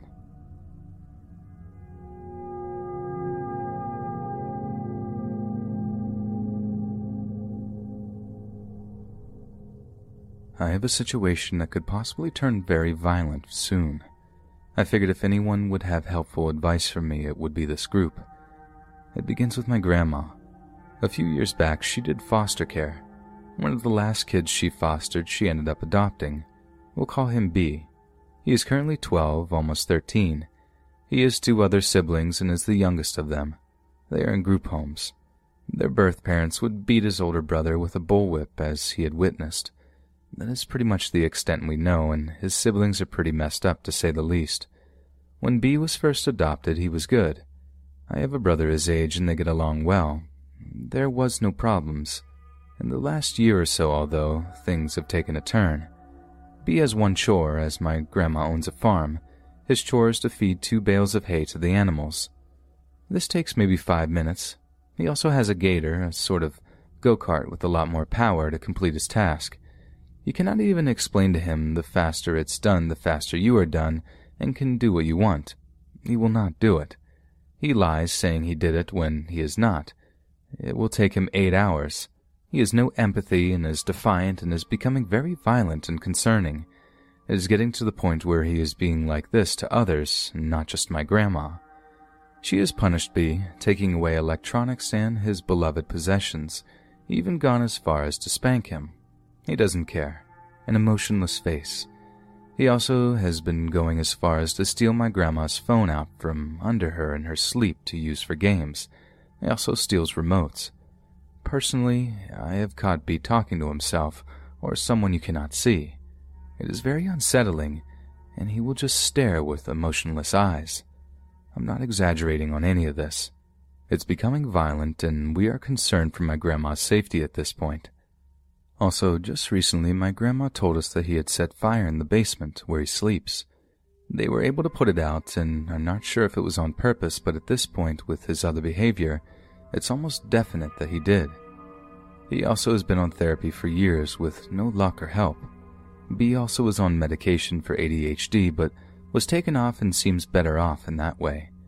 My grandma does not want to send him off because she loves him as he is her son. Even at that point, we wouldn't know what steps to take. We also had a police officer talk to him. He also stayed at his house as he has a son his age, and B became almost like he is with my grandma to them. He didn't care. It didn't affect him. He came from a very bad home. Lying, manipulative, no empathy, emotionless, defiant, beginning violent, stealing, sneaky, doesn't care what happens to the animals, which sounds like a recipe for disaster. We are very concerned for my grandma's safety. This is just what I know. There could be more.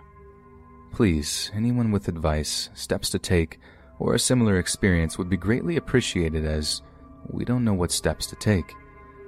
No one else fully believes the extent to which this is and also doesn't know what to do, because how can you be so terrified of a 12 year old?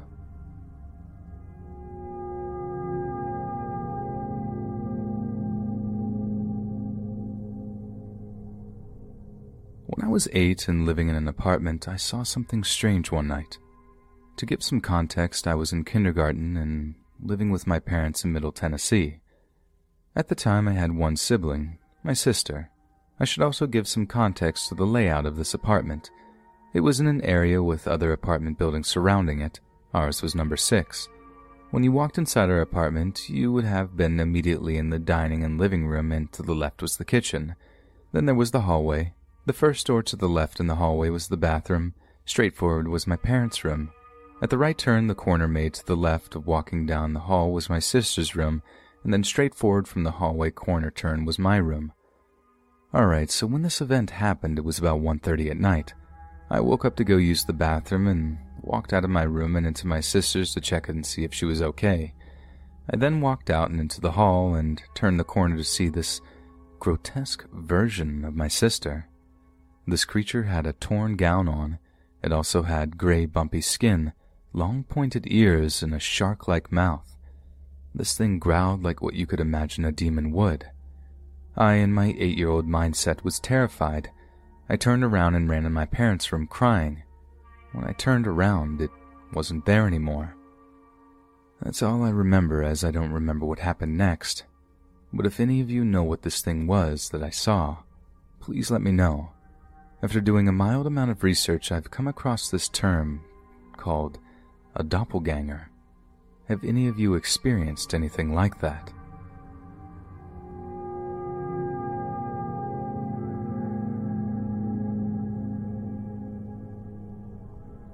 This happened when I was about five or six years old when I first moved to Michigan from Florida. I'm 25 years old now and I'm a male. My dad was a big hunter when I was growing up. He loved getting new bows and everything that goes with it. Please keep in mind that I was very young, so I had to ask my mom about a lot of the details. My mom didn't find out until years later that my dad made this deal with the devil. He had told her one night when he was drunk and crying, but during this time my dad was having a bad hunting season. He had went about four times without getting anything, so he said out loud that if he could get a big deer, he would trade his soul, and he did end up shooting one of the biggest deers of his life. About a week after that, my dad was taking a nap on the couch after work, and my mom was sitting in the living room. We had one of those huge wraparound couches, so they were both on it. She said he woke up and just stared at the ceiling. She went to ask if he was okay, and when she saw his eyes, they were a dark yellow. She then yelled at him, and it snapped him out of it, and he had no memory of it even happening. Life went on normal for about a month after that, until one day we saw a black looking burn on our wooden door that led upstairs. It was at head level. It just kind of looked like a burn at first, but that would change over the next few weeks. It started to take the shape of a demonic, twisting, smiling face with sharp looking teeth. Eventually, my mom got sick of looking at it and decided to put a picture of Jesus over it, which covered it for one night. The next day, the whole thing started to grow a body with three snake heads like cobras on its chest. After that, we started sleeping upstairs, and me, my mother, and father and sister slept in the living room, and every time we would go by that door, we would hear our names being whispered, like it was trying to get us to go upstairs, like it was taunting us. At this point, my mom and dad started fighting all the time. It got really bad to the point my dad ended up cheating on my mom, which led to them splitting up. I also want to note that I had a bunny rabbit named Buster that was the sweetest rabbit ever. But when this all started, he went insane and started attacking everyone and even bit me and my dad multiple times to the point we had to put him in his own room until one day he got out and attacked our mail. After that, we had to have him put down, and it was very sad. The house got so bad that when you walked in, you could feel a dark presence in the house, and every time we saw the demon on the door, it had a different face. One day it would be smiling, and another would have an angry face. Stuff started to move around the house. We would hear stomping from upstairs. It got so bad we had to call my uncle, who was a pastor, and him and his other two pastors came and blessed our house and tried to get rid of the demon, which didn't work. Eventually, we just moved out of the house because we couldn't take it anymore. I know some people will wonder why my mom or dad didn't just remove the door or replace it, but my mom said that she was worried that if they did, that it would make things worse or it would just show up on another door. To this day, I don't know what became of that house, or if it's still even there, or if another family had to deal with it as well.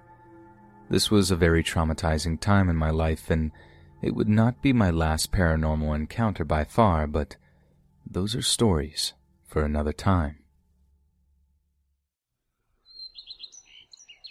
Hey friends, thanks for listening. Be sure to subscribe and click that notification bell to be alerted of all future narrations. If you got a story, be sure to submit them to my subreddit, or Let's Read Official, and give and receive feedback from the community, and maybe even hear your story featured on the next video. And join my Discord to interact with me and other listeners directly. And if you want to support me even more, grab early access to all future narrations for just $1 a month on Patreon, and maybe even pick up some Let's Read merch on Spreadshirt. Links in the bio. Thanks so much, friends, and I'll see you again soon. Judy was boring. Hello. Then Judy discovered ChumbaCasino.com. It's my little escape. Now Judy's the life of the party. Oh, baby, Mama's bringing home the bacon. Whoa, take it easy, Judy. The Chumba life is for everybody. So go to ChumbaCasino.com and play over 100 casino style games. Join today and play for free for your chance to redeem some serious prizes. ChumbaCasino.com. No purchase necessary. Void where prohibited by law. 18 plus terms and conditions apply. See website for details.